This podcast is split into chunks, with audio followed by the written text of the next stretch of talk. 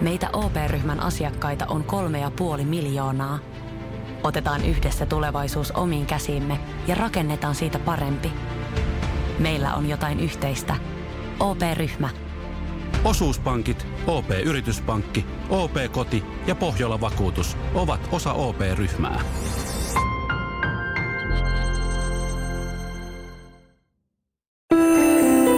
Tämä on Radio Play alkuperäissarja. Mä olin tekemässä lapsille ruokaa, kun Tero, Mikon työkaveri, soitti, että Mikko on loukkaantunut vakavasti työtehtävissä. On tippunut katon läpi ja palannut.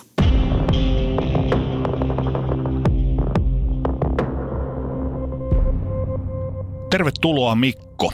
Kiitos kun tulit haastateltavaksi. Ensimmäisenä tekee mieli kysyä sitä, että millainen mies katsoi tänä aamuna peilistä takaisin? No tänä aamuna, ja kiitoksia tietysti, että sain tulla, mutta tota, tänä aamuna katso, sanotaan hyvin väsynyt, mutta tietyllä tavalla onnellinen mies peilistä, että olisin voinut nukkua vähän pidempääkin, mutta tyttären yhdeksän luokan päättäjäistanssi oli tänään koululla ja sinne lupasin tietenkin lähteä katsomaan ja samalla viemään lapset kouluun, että, että voin sanoa, että oli, oli ihan tyytyväinen peilikuva kyllä tällä kertaa siellä aamulla vastassa.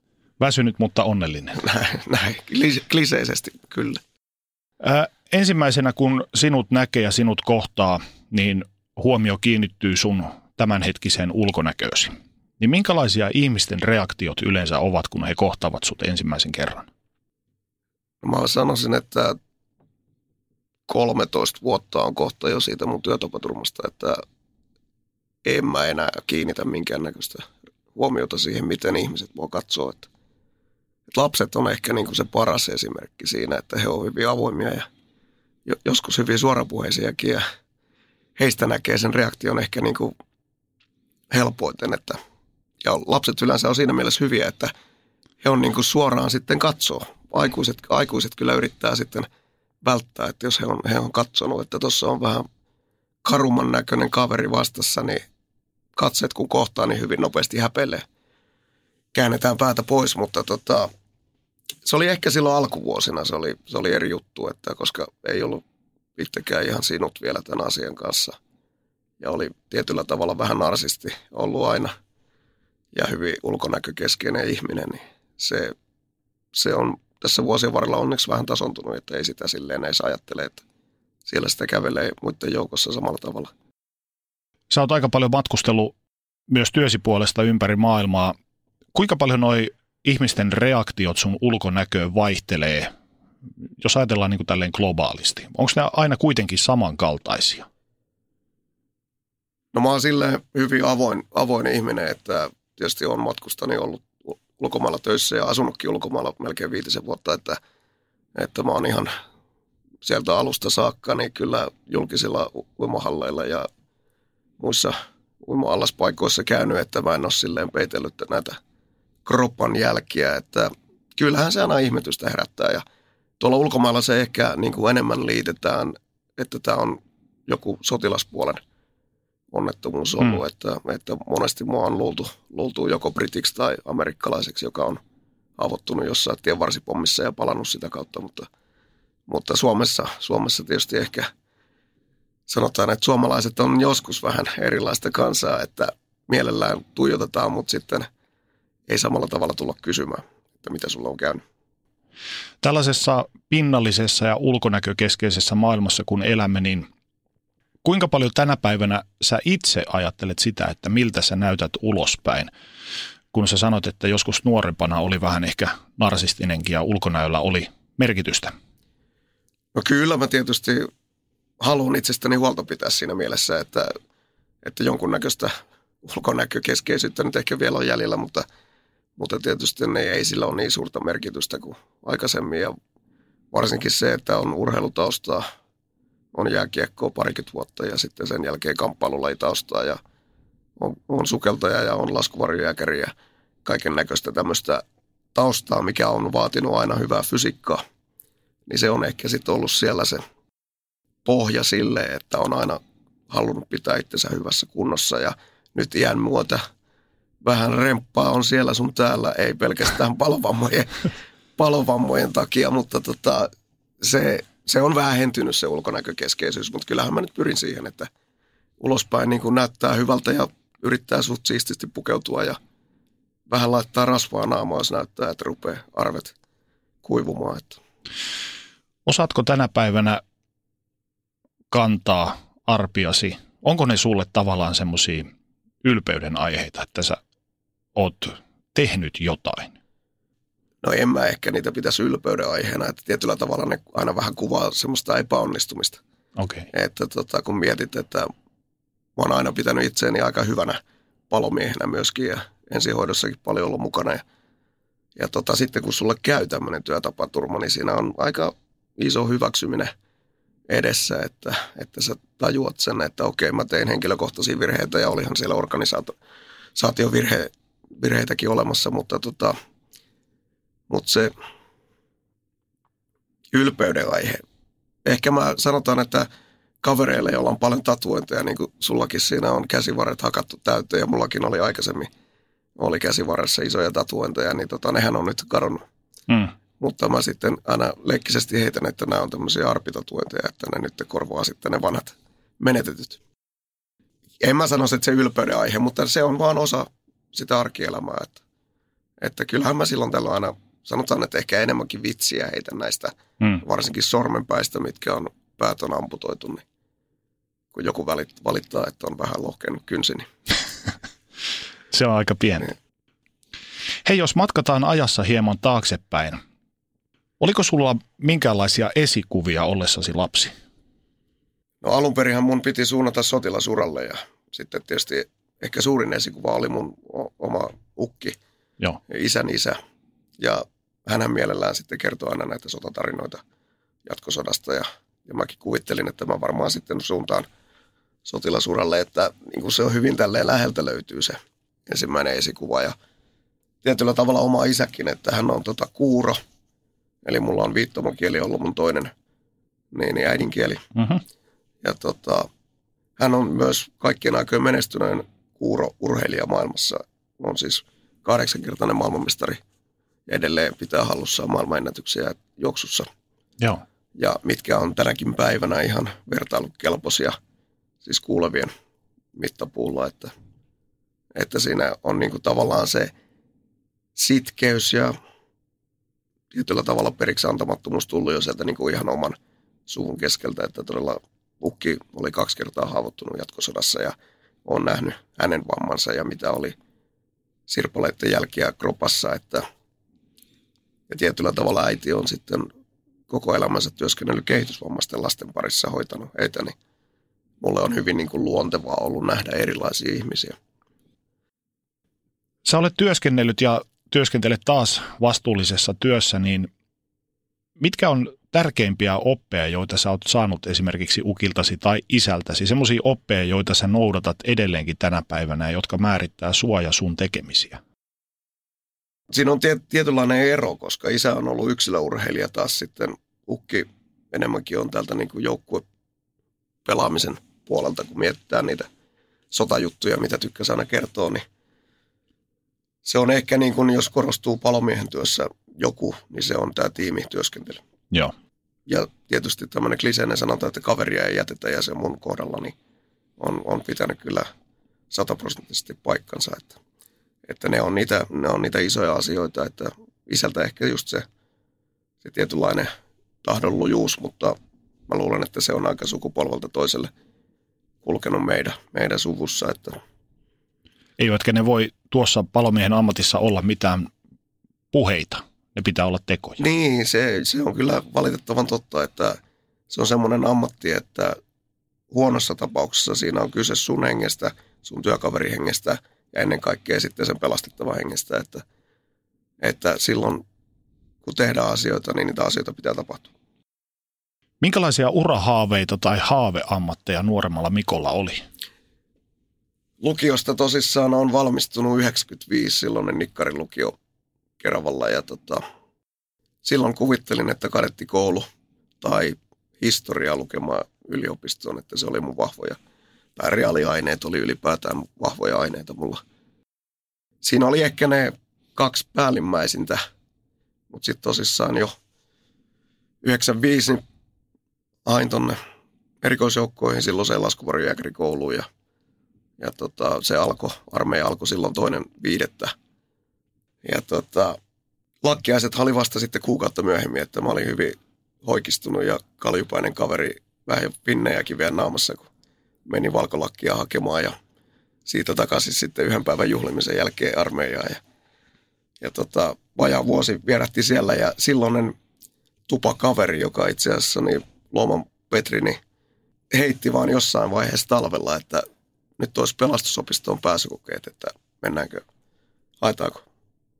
Ja sitten tietysti siinä vaiheessa saat aikamoista fyysistä rääkkiä saanut sen Olet hyvässä kondiksessa. Ja... Vuoden ja sä oot no. hyvässä kondiksessa ja sä oot tehnyt kaiken näköisiä juttuja, hypännyt laskuvarjolla ja tullut köysillä helikoptereista ja muuta ja tehnyt tämmöisiä jo vähän niin sanottuja extreme-hommia. Ja sitten sitä ajattelin, että mä oon 20-vuotias, mä itse asiassa 19 vielä silloin ja sitä rupeaa miettimään, että haluanko mä nyt lähteä oikeasti jonnekin koulun penkille istumaan vai tekisikö mä jotain, missä mä voisin hyödyntää kenties tätä niin fysiikkaa, hmm. mitä tässä vuosien varrella on hankittu. Ja haettiin kouluun ja kumpikin pääsi sisään ja siinä ei montaa kuukautta sitä armeijan jälkeen ollut, kun sitten alkoi opisto ja siitä suoraan sen jälkeen työelämää. Että tavallaan vähän vahingossa niin oikeastaan ajauduin koko alalle, että en koskaan nuoruudessa kuvitellut, että teen mitään pelastusalaa tai ensihoitoon liittyvää työtä. Kuinka sun lähipiiri, perhe ja ystävät suhtautu tähän ammatinvalintaan? Mä luulen, että he piti sitä aika, aika luonnollisena jatkumona tälle varusmiespalvelukselle. Että.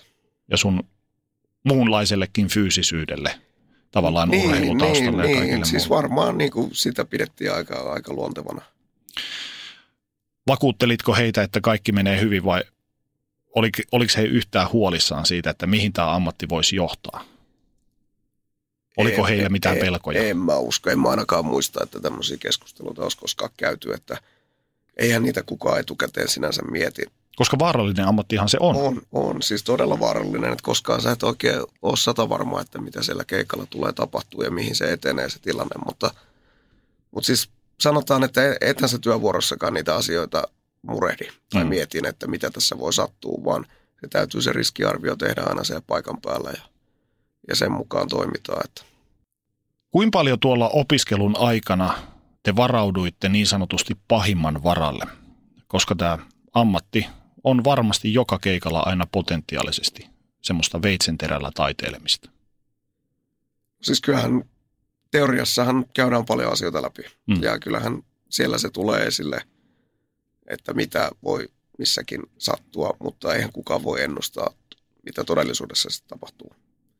Että se on niin monen pienen asian summa voi joku tietty tapaturmakin olla, kun se sattuu, että ihan niin siviilille kuin meille ammatti-ihmisille, että – että en, en nyt niin ihan tarkkaan edes muista enää, että siitäkin on kuitenkin se yli 20 vuotta aikaa, mm. kun siellä koulun penkillä on istunut ja varmaan opetussuunnitelmakin on pikkasen muuttunut tässä vuosien varrella, mutta mä luulen, että nykyään, nykyään tuleville pelastajille enemmän painotetaan näitä asioita, että, että se meidän aika ehkä oli vielä pikkasen kuitenkin sitä vanhakantaisempaa ajattelua, että me ollaan tietynlainen supersankariyhteisö ja se halari suojaa kaikelta, mutta ny, nyt mä luulen, että nykyään nämä pelastajat, ketkä tulee, niin on, on fiksumpia siinä su- suhteessa, että ne tiedostaa tietyllä tavalla enemmän, enemmän näitä myös riskejä.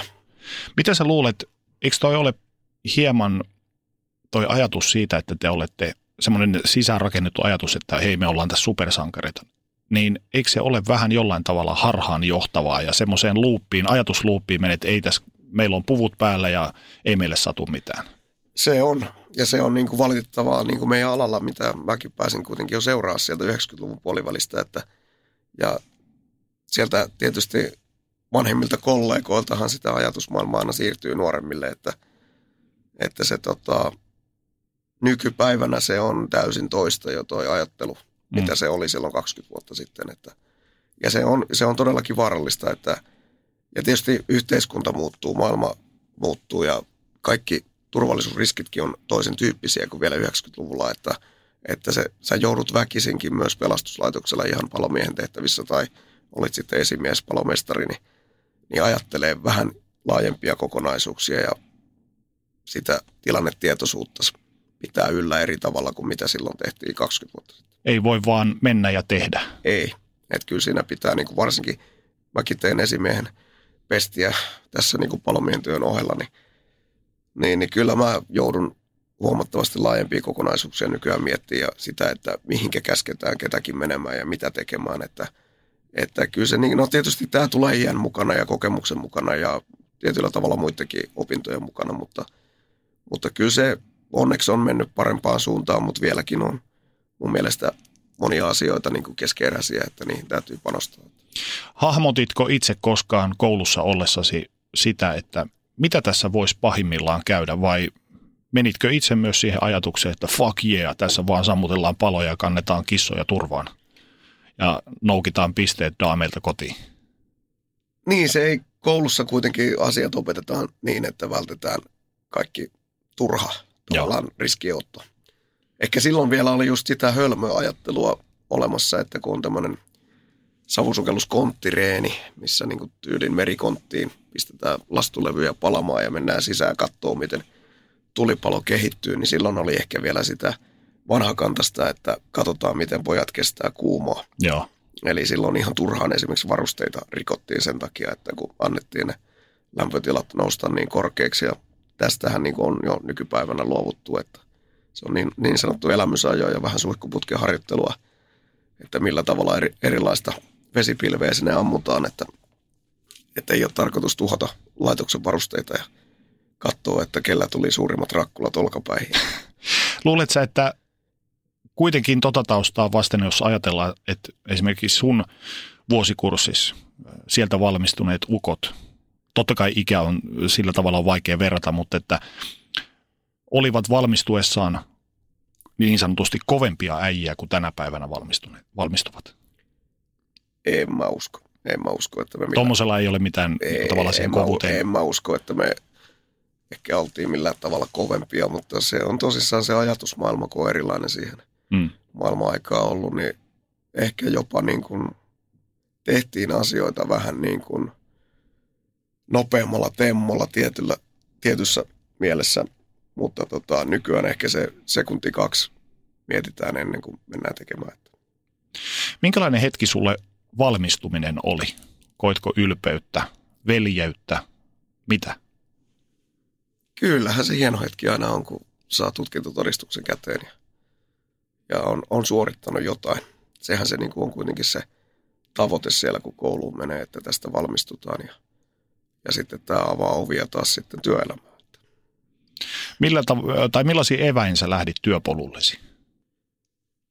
Kyllä sitä tietyllä tavalla vielä, niin kuin se, on, no, se on lyhyt koulu, se on kolme, kolme jaksoa tavallaan puolitoista vuotta. Niin tota, kyllä siinä monia ajatuksia käy mielessä, että, että mitä se on sitten oikeasti, että onko mä valmis ja tämän tyyppisiä asioita. Ja varsinkin niin eihän siellä oikeita potilaan kohtaamisia siellä koulussa tule, että paljon ajetaan simuloituja tehtäviä ja niin sanotusti keikkaa harjoitusalueella, mutta, mutta onhan se ihan erilaista sitten mennä ihmisten koteihin ja kohdata niitä oikeasti kipeitä, kipeitä, että siihen vaan kyllä kasvaa sen ammatin mukana, että kun sä alat nähdä niitä oikeita kohtaloita. Työtekijänsä opettaa. Niin, tämä on, tämä on semmoinen ala, että tämä ei niin kuin puhtaasti kyllä voi koulun penkillä opetella. Että. Puolitoista vuotta ja olenko mä nyt valmis tähän hommaan? Nuori kaveri, vähän reilu parikymppinen, jolla on sitten iso vastuu. Toki ei yksin tee sitä hommaa, mutta yksilöllä voi olla myös iso vastuu siitä tekemisestään, niin painoiko tämä vastuu harteitasi koskaan tuossa vaiheessa? Ei se painanut, että mä olin kuitenkin innokas oppimaan ja tota, uskalsin ottaa sitä vastuuta niin kuin ensihoidon puolella varsinkin, että jos sä oot hoitajan roolissa, niin sun pitää pystyä sitä vastuuta ottaa. Ja sitten jos olet epävarma, niin sitten sä konsultoit lääkäriä, että, että niin se siihen, siihen maailman aikaan meni. Ja, ja tota, silloin oli huomattavasti laajemmat oikeudet hoitaakin potilaita niin kuin palomieskoulutuksella, että nykypäivänähän se on eri asia, että on, on käytännössä ensihoitaja, joka on ammattikorkeakoulusta valmistunut ja he on sitten hoitotaso luvallisia ja heillä on velvoitteet tehdä tiettyjä toimenpiteitä, mitä taas palomies ensihoitajalla tai palomies sairaankuljettajalla siihen maailman aikaan niin ei enää ole. Mihin päin Suomea sut sijoitettiin ensimmäisenä töihin? No silloin mä pääsin. Siis ei, meitähän ei sijoiteta Ah. ah. mihinkään, että se ei ole samalla tavalla kuin armeijan puolella, mutta tota, pääsin, pääsin Järvenpään silloiselle pelastuslaitokselle. Siellä on aloittanut tosissaan 97 urani ja, ja tota, 2004 asti olin siellä ja sittenhän Suomeen muodostettiin 22 alueellista pelastuslaitosta ja Keski-Uusimaa muodostettiin yhdeksi ja, ja sitten isäntäkuntana meillä on Vantaa, mikä on tälläkin hetkellä siis voimassa, että siinä on Keski-Uudenmaan kunnat ja Vantaa isäntäkunta ja Vantaa kaupunki on palkanmaksaja. Et sen jälkeen mä oon tosissaan ollut Tuusula asemalla ja on ollut Hyvinkäällä ja on ollut Vantaalla ja, ja nyt viimeisimpänä sitten Keravalla ja sitten kun Kerava ja Tuusula yhdistyi ja saatiin uusi paloasema, niin nyt on ollut siinä sen kohta parisen vuotta. Minkälainen toi ensimmäinen työyhteisö oli sinulle? Miten sut otettiin siellä vastaan? No silloin se kulttuuri oli, oli aika erilainen, että meillähän aina puhutaan, kun uusia, uusia työntekijöitä tulee, että on kesämiehet tulee, Joo. koska se juontaa juurensa sinne historiaan, kun palokuntaan tyyliin pääsi töihin, kun sattui oikeaan aikaan kävelee paloasema ohi. Että, Mm. että silloin näitä kesämiehiä tosissaan otettiin sieltä kesälomasijaisiksi ja heitä koulutettiin itse, eli he, heillä ei ollut mitään ammattitutkintoa. Ja tota, se on tavallaan tämä kesämies jääne jäänyt siitä ja simputusta ehkä oli tietyllä tavalla niin kuin ne enemmän kuin nykypäivänä siitä nyt on onneksi päästy täysin eroon mun mielestä. Mitä Mutta sekin on ajankuva. Niin, se on ajan kuva, että silloin tota, yhdeksän aikaa illalla saatettiin, saatettiin kesämiehet laskea muttereita siellä ver- verstaalla, että kun jotain tekemistä piti keksiä, kun esimies ei ollut johonkin asiaan tyytyväinen. Että tämä on onneksi muuttunut. Tämä on onneksi muuttunut ja tietenkin itsekin kun esimiesasemassa, niin pyrkii kaikkea tämmöistä turhaa hommaa välttämään ja että se, koska se työhyvinvointi on kuitenkin se yksi tärkeimmistä asioista. Turhauttiko tuollainen sua? Turhautti ja Joo. tietyllä tavalla temperamenttisena kaverina tuli joskus avattua sanainen arkkunikin. Jos mietitään sun työuraa, niin kuinka se käynnistyi? Oliko se palomiehen arki sellaista, kuin sä oot sen olettanutkin olevan, vai tuliko jotain yllätyksenä? Ehkä sitä kuvitteli, että sitä tulipalokeikkaa on enemmän kuin mitä sitä oikeasti on. Että, että se kuitenkin pelastuslaitoksen arki, niin jos katsotaan tilastoja, niin sehän pyörii ensihoidon ympärillä. Että Mm. meillä kuitenkin valtaosalla Suomessa vielä pelastuslaitoksilla on, on ambulanssit. Ja tota, sitähän se pääasiassa oli se työ silloin alkuun. Että enemmän siellä ensihoidossa oltiin ja sitten vaikka tasaisesti kierrettiin pelastusyksiköissäkin ja silloisella asemalla oli puomitikas auto, sammutusauto ja kaksi ambulanssia, niin kuitenkin niitä tuli se, tuli pikkasen enemmän aina ja nuoremmalle kaverille vielä vähän ekstraa sitä ensihoitopuolta. Että tota, mutta se kouli kyllä, se kouli kyllä, että tuli paljon potilaskohtaamisia ja tuommoinen radanvarsikaupunki. Radanvarsi tuo aina omat ongelmansa. Hmm. Eli siellä on, siellä on kaiken näköistä kaiken näköistä tehtävää sitten ensihoitopuolella. Että se oli ehkä yllätyksenä se, että niitä aika harvoin sitten loppupelissä niitä tulipalokeikkoja ja tämmöisiä raflaavampia keikkoja niin sanotusti osuu kohdalle, että se on sitä aika perusarkea sitten ajetaan, ajetaan niitä kiireettömiä tehtäviä ensihoitopuolella. Muistatko yhtään sieltä alkuvaiheesta semmoisia pahimpia tapauksia, jotka olisi mennyt ihon alle? Vai haluako sellaiset vaan unohtaa? Jääkö ne siis elämään? Ei, no mulla ne ei ole koskaan jäänyt, että sitten ehkä muistaa niitä keikkoja, kun joku nostaa jonkun esille. Hmm. Niin sitten rupeaa muistelemaan, että ai niin, se oli silleen ja silleen ja siellä tapahtui sitä ja sitä.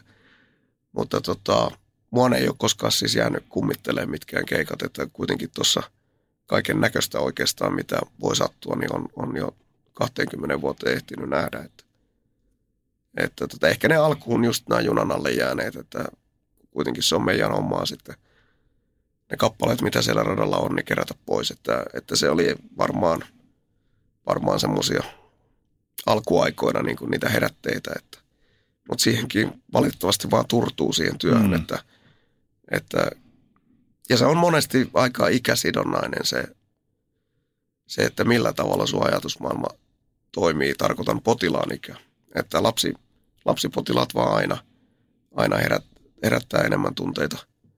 Oli, oli he sitten kuolleita tai elossa olevia, mutta tota, ja se on varmaan vielä muuttunut tässä, kun on omia lapsia tullut.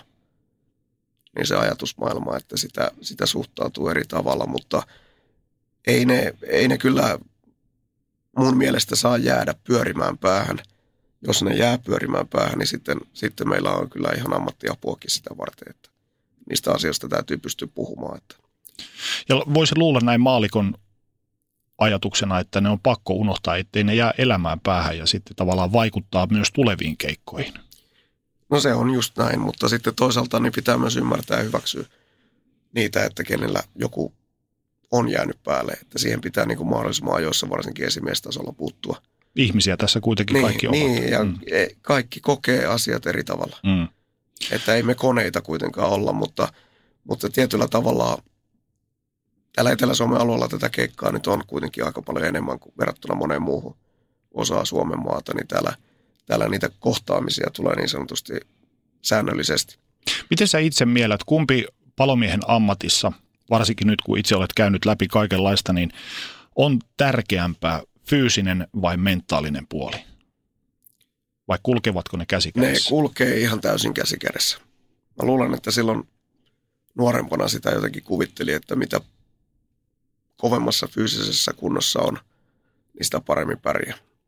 Mutta toisaalta, jos mietitään niin kuin yleistä hyvinvointia, niin yleensähän sun pääkin on paremmassa kunnossa, mitä paremmassa kunnossa saat fyysisesti, mutta kyllä ne meidän ammatissa niin kulkee ihan täysin käsikädessä, että henkisesti pitää olla vahva, mutta sitten pitää myös myöntää ne omat heikkoudet ja, ja tietyllä tavalla epäonnistumiset ja niistä pitää olla valmis puhumaan ja osata avata suunsa, että onhan meidänkin alalla valitettavan paljon näitä ihmiskohtaloita, jotka ei tavallaan ole kestänyt tämän ammattirasituksia, että sitten on elämä saattanut päättyä oman käden kautta tai jollekin muille raiteille. Että.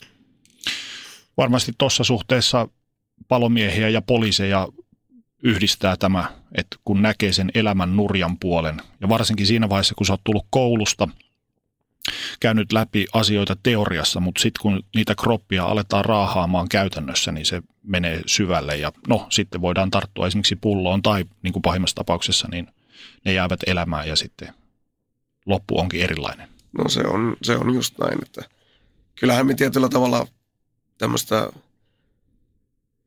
veljesrakkautta, sisarrakkautta kohdataan niin kuin poliisi- ja pelastustoimen puolella, vaikka se meillä nyt välillä onkin semmoista kissa että vähän kettuillaan toisillemme, että mikä korostuu sitten meidän yhteisillä jääkiekkovuoroilla. Mutta siis kyllä me hyvin paljonhan me, poliisi ja terveystoimihan meidän suurimmat yhteistyöviranomaiset. Että. Kuinka paljon sä muutuit ihmisenä työvuosien lisääntyessä vai oliko sillä mitään vaikutusta sinuun? Kyllä mä luulen, että mä oon kasvanut, kasvanut koko ajan, että kun miettii sitä, että parikymppisenä aloitti ja muutama vuoden olin töissä ja sitten kävin, kävin sukelluskurssia. Vesipelastuspuolen juttuja aloin käymään läpi ja sitten hyvinkin innostuin siitä ja kävin siviilipuolen tekniikkasukelluskursseja ja harrastin luolla sukeltamista ja kaiken näköistä, että, että niin kuin se oli siellä alkuvaiheessa, se oli vähän semmoista rajojen kokeilua tietyllä tavalla, että – että mitä pystyy tekemään enemmän ja mihinkä pää kestää ja mitä roppa kestää. Ja, ja tota, se oli, mä olin sen kymmenisen vuotta melkein ollut, ollut töissä ja silloin rupesin ehkä, no vajaa kymmenen vuotta ja rupesin miettimään, että olisikohan tässä elämässä jotain muutakin hommaa kuin tätä pelastuslaitoshommaa, että mm. niin sitten mä tota, silloin oli just, oli muksut pieniä ja elettiin jo siis vuotta 2005-2006, niin tota, silloin hain sitten Laurea ammattikorkeakoulun turvallisuusdranenomikoulutukseen ja pääsin sisään. Ja, ja tota, siinä vaiheessa mä ajattelin, että no tämä voisi avata sitten ovia niin kuin palokunnan ulkopuolellekin, että on, on joku niin sanottu siviilitutkinto. Ja tämähän on siis yritysturvallisuuteen riskienhallintaa, turvallisuusjohtamiseen liittyvä koulutus. Ja, ja siitä sitten aloin opiskelemaan ja silloin oli jo – kolmekymppisenä se ajatusmaailma, että ehkä mä sitten jokainen päivänä teen jotain muutakin hmm. kuin pelkästään tätä pelastusalaa. Jos mietitään sitä Mikkoa, joka menee tai pääsee pelastusopistosta pois, menee töihin ja sitten tämän päiväistä Mikkoa, joka on käynyt läpi henkilökohtaisen tragedian ja totta kai ihan aktiivisessa työssä nähnyt erilaisia ihmiskohtaloita, niin millä tavalla sun suhtautuminen ihmiselämään tai ihmiselämää kohtaan on muuttunut? Miten sä mielät tämän hetkisen hetken maan päällä tänä päivänä? No kyllä mä niin kuin, henkilökohtaisesti, jos mietin omalta kohdalta, niin mähän on vähän niin kuin toisen mahdollisuuden saanut ja vähän niin kuin jatko, jatkoajalla tässä. Mm. Et siinä mielessä pitää olla kyllä kiitollinen, että, että ylipäätään on hengissä tämän tapaturman jälkeen ja siitä, että on pystynyt palaamaan vanhaan ammattiin, mutta on myös jaksanut tehdä kaikkea muuta ja opiskella lisää ja saanut mahdollisuuden työskennellä ulkomaillakin, että, että kyllä, kyllä hyvin erilainen ihminen on, on tänä päivänä kuin 20 vuotta sitten. Että kyllä mä semmoinen raakille niin sanotusti vielä olin silloin uran alkuvaiheessa, että ajatusmaailma on kuitenkin laajentunut ja tietyllä tavalla tämä henkinen lujuus on kasvanut hyvin paljon. Ja jos sanotaan, että silloin kaksikymppisenä olisi pitänyt puhua sadalle ihmiselle englannin kielellä jotain esitelmiä, niin olisi ehkä jäänyt tekemättä, että nyt ei ole mitään ongelmaa sen suhteen tämmöisiä asioita tehdä, että itseluottamus on niin kuin siinä mielessä kasvanut vähän eri suhteessa. Se itseluottamus ehkä tuli se fysiikan kautta silloin ja ehkä tietyllä tavalla vähän ylimielisyyden kautta. Että vähän jopa niin kuin ajateltiin, että me handlataan nämä hommat ja kävi miten kävi. Että Voisiko puhua toksisesta maskuliinisuudesta? Se on valitettavan totta, mutta se on just vähän niin kuin se meidän ala ongelma aina ollutkin, että, että tietyllä tavalla meitä niin kuin julkisuudessakin ehkä käsitellään semmoisena, että on palomieskalenterit ja kaikki, niin ne ohjaa sitä asiaa vähän siihen suuntaan, jotta vaikka ne kalenterin ulkopuoliset palomiehet, niin, niin hekin rupeaa vähän ajattelemaan silleen, että, no, että me samaistutaan kuitenkin tähän samaan ammattiryhmään ja me mennään peltipaljaana tuolla Sammutuskeikkoja. Niin. Et se, kyllä mä niin kuin, tietyllä tavalla niin henkisesti on, on, on paljon asioita joutunut käymään läpi ja, ja siinä niin kuin varmaan suurin sijaiskärsijä on vaimo, vaimo kyllä ollut, että koska kyllä se, ei se temperamenttisuus sinänsä ole hävinnyt ikinä musta, että, että sitten se on helpointa purkaa ne siellä kotona, jos on joku asia harmittaa tai on paha olla, niin kyllä se vaimo niin kuin eniten, eniten niin kuin ottanut sitten siitä osumaa tavallaan siitä henkisestä hyvinvoinnista tai pahoinvoinnista. Että. Niin ja se on aina, se kuuluu varmasti ihmisluonteeseen että, tai ihmisluontoon, että sille läheisimmälle ja rakkaimmalle sitä purkaa niitä pahoja fiiliksiä ja antaa hänelle sen taakan kannettavaksi. Niin ja se, että kyllä niin kuin vaimolla, siis Reija on tota, suurin piirtein sama ikäluokkaa vuoden nuorempia, kumpikin Keravalla aikoina jo nuoruudessa tutustuttu ja parikymppisenä seurusteltu ja 2004 menty naimisiin. Joo, niin itse asiassa 15 vuotta mm. tulee nyt. Et, niin tota, onhan hän niin kuin hyvin vahva, vahva ihminen tietysti, että on jaksanut rinnalla kulkea, että vaikka en välttämättä ole aina se helpoin persona ollut, en nuoruudessa enkä, enkä nyt välttämättä vieläkään. Mutta siis, että kyllä se tota, hattua täytyy nostaa niin Reijalle, että, että kestää mun välillä, välillä ne kiukuttelut, että jos joku asia ei aina meekään niin kuin oli suunnitellut, mutta tota, mutta tietysti on varmaan niitä paljon niitä hyviäkin asioita sitten, että tullut niin kuin tässä matkan varrella, että, tai toivottavasti onkin. Lokakuussa 2006 lähditte sammutustöihin – Keikan piti olla ihan normaali keikka, mutta kohdallasi elämäsi muuttui pysyvästi. Avatko hieman tämän päivän tapahtumia? Joo, se oli lokakuun loppua lauantai-päivä muistaakseni vielä kaiken lisäksi. Ja oli semmoinen vähän puolipilvinen aika tuulinen päivä ja olin silloin Tuusulan, Tuusulan paloasemalla työvuorossa ja se oli iltapäivää varmaan kolmen puoli neljä aikaan tuli hälytys, että rakennuspalo järven päässä ja lähdettiin sinne paikan päälle ja sitten matkalla tuli jo tietoa, että siellä sisällä, sisällä asunnossa palaa ja, palaa ja tota, ollaan toinen sammutusyksikkö kohteessa ja meille tuli sitten niin sanottu katon aukaisutehtävä, eli, eli käytännössä tehdään, tehdään savupoistoluukkuun katolle, että päästetään lämpöä ja savukaasuja pois. Ja tota, tämä oli siihen, siihen maailman aikaan, niin oli, oli ihan täysin normaali taktiikka, että ensimmäinen pari sisään ja seuraava katolle. Ja silloin ei sinänsä meillä ollut hirveästi näitä teknisiä apuvälineitä käytössä, että siellä ihan miesvoimiin sitten aina purettiin sitä kattoa ja, ja tota, siinä ei sinänsä ollut mitään ihmeellistä ja mentiin katolle suorittaa tehtävää ja, ja tota, mä olin siinä ensimmäisenä menossa suihkuputkin kanssa ja vähän laskin vettä katolle ja yritin sillä hahmottaa, että missä se on se kuumin kohta. Eli kun tarkoitus on tehdä se reikä siihen kuumimpaan kohtaan. Ja otin yhden askeleen tavallaan harjalta sinne katteen suuntaan, räystään suuntaan, niin, niin siinä vaiheessa niin katto lähtikin alta, että siihen tuli semmoinen neljön, neljön aukko suurin piirtein. Ja tietysti kaaduin sitä reikää kohti, kun jalkojen alta hävisi tukia. Sitten kävi niin ikävästi, että, että siinä kaatuessa niin löin siihen reijän reunaan, katon reunaan, niin vielä naamani silleen, että toi painilmalaitteen kasvuosa pomppas, pomppas kypärästä irti, että se oli tämmöinen Kallet Dreger-yhdistelmä, mitä meidän alalla on käytetty paljon, mikä on pikakiinnityksellä kypärässä kiinni se maski. Ja se jäi sitten siihen kaulalle roikkuu ja mä sitten varmaan jollain tavalla sieltä kamppailulajitaustasta on siis aikoinaan Järvenpää kehäkarhuissa, niin potkunyrkkeily ja grammakaa ja vapauttelu se vajaa kymmenen vuotta reenannut. Ja jotenkin varmaan sieltä tuli se, että heitin kädet sivuille ja löin tavallaan siihen kattoon vasten. Niin mä jäinkin siihen tota, reikään tavallaan roikkumaan käsien varaan. Mutta sen verran huono tuuri, että tosissaan alla ei ollut mitään tukirakenteita, mistä olisin, olisin päässyt ponkaseen pois. Eli oli, jalat oli se tyhjän päällä. Ja siinä vaiheessa tajusin, että hetkinen, että tuo yläpohjahan palaa aivan täysin sen koko talon matkalta. Eli se oli liekkimeri, oli siellä mun alla. Ja, ja sitten siinä vaiheessa, kun se rupeaa tajuntaa iskeä, että hetkinen, että mä en omin voimin pääsekään tästä nostaa, että mä oon kainaloita myöten tässä reijässä ja tuuli ja savuja.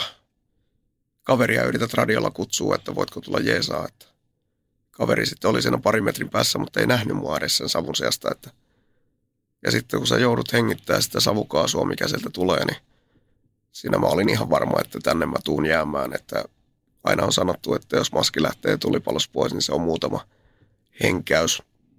Mutta se on yleensä suljetun tilanne, että jos sä oot asunut sisällä, niin hmm. taju, taju lähtee. Mutta tässä vaiheessa tietysti mulla se painelmalaite puhalti siellä pakkosyötellä ilmaa pullosta suoraan kohti kasvoja ja, ja pullo oli onneksi siinä vaiheessa vielä täynnä, kun se oli heti sen keikan alkuvaiheessa ja, ja tota, kova tuuli vei sitä suurimpaa määrää savua taas sivulle, että se ei jäänyt siihen pyörimään mun ympärille sinänsä, että se oli varmaan yksi pelastava tekijä, mutta valitettavasti silloinen kaverini, savusukelluskaverini, ei sitten jaksanut mua nostaa, että mä olin 90-kilonen kundi plus varusteet.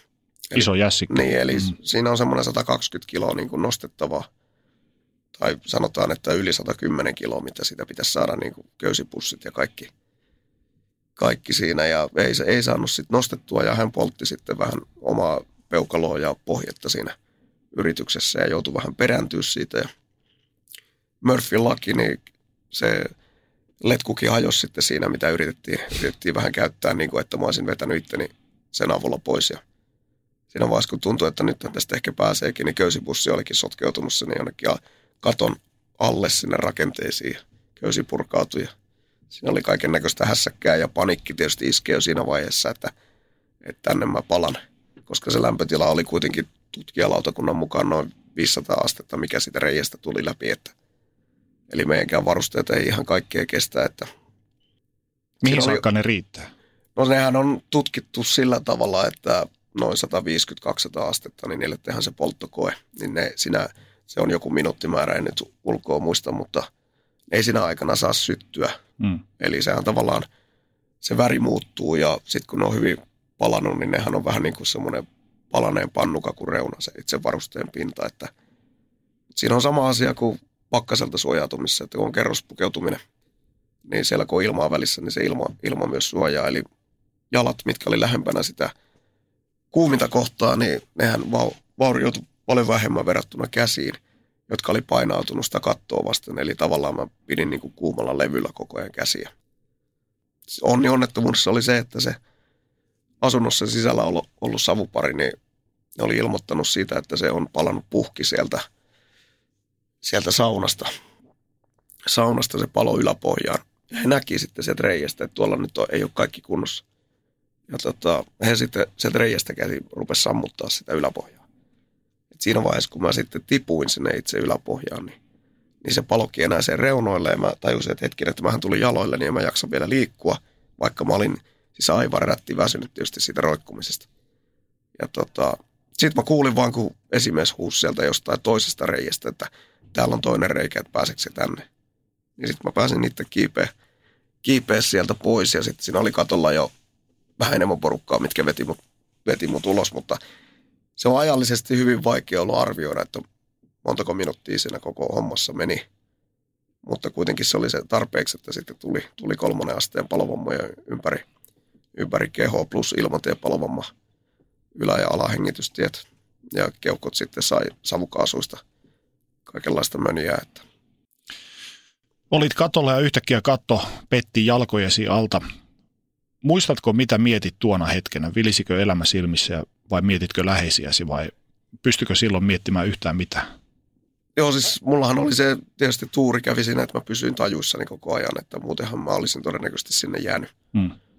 Että tota, kyllä mä niin kuin vaimoa ja lapsia varmaan niin kuin eniten, eniten siinä tota, mietin, mietin ja tota, kyllä siinä varmaan Jumalakin kävi mielessä, että nyt jos on yhtään niin kuin paikka jeesaa, niin nyt voisi vähän jeesaa. Että vaikka en ikinä siis millään tavalla ole uskovainen sinänsä ollut, vaikka kirkkoon, kirkkoon silloin itse asiassa vielä kuuluin.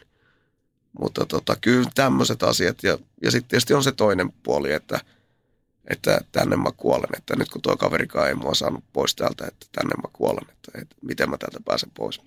Mutta onko se tosiaan niin, että poteroissa ei ole ateisteja?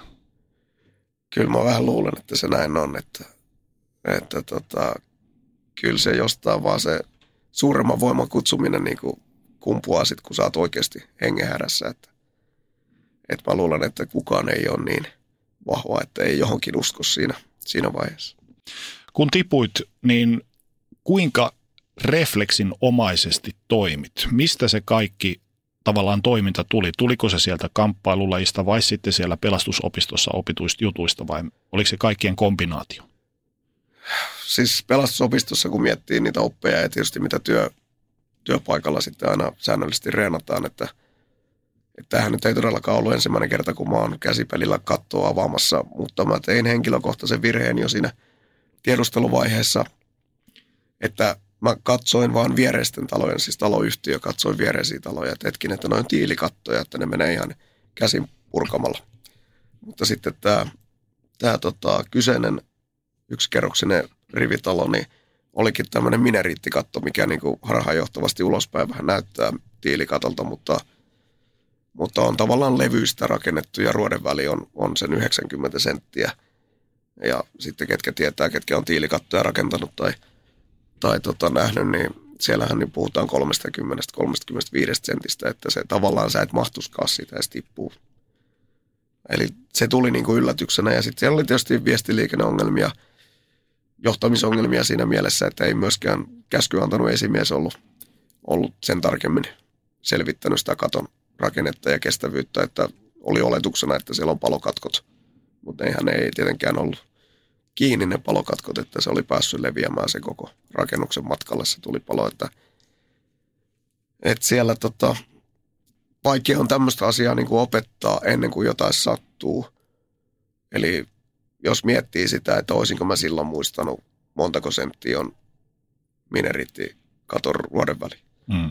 Ja niin, siis käydäänkö niitä edes välttämättä. Kyllähän ne jollain tavalla käydään teoriassa läpi, mutta siitäkin oli melkein kymmenen vuotta aikaa siitä mun opiskelusta. Ja ja kun oletuksena itsellä on, että oli menossa tiilikatolle, että siinä pystyy kävelemään, vaikka vähän ei olisi harjalta sivussa.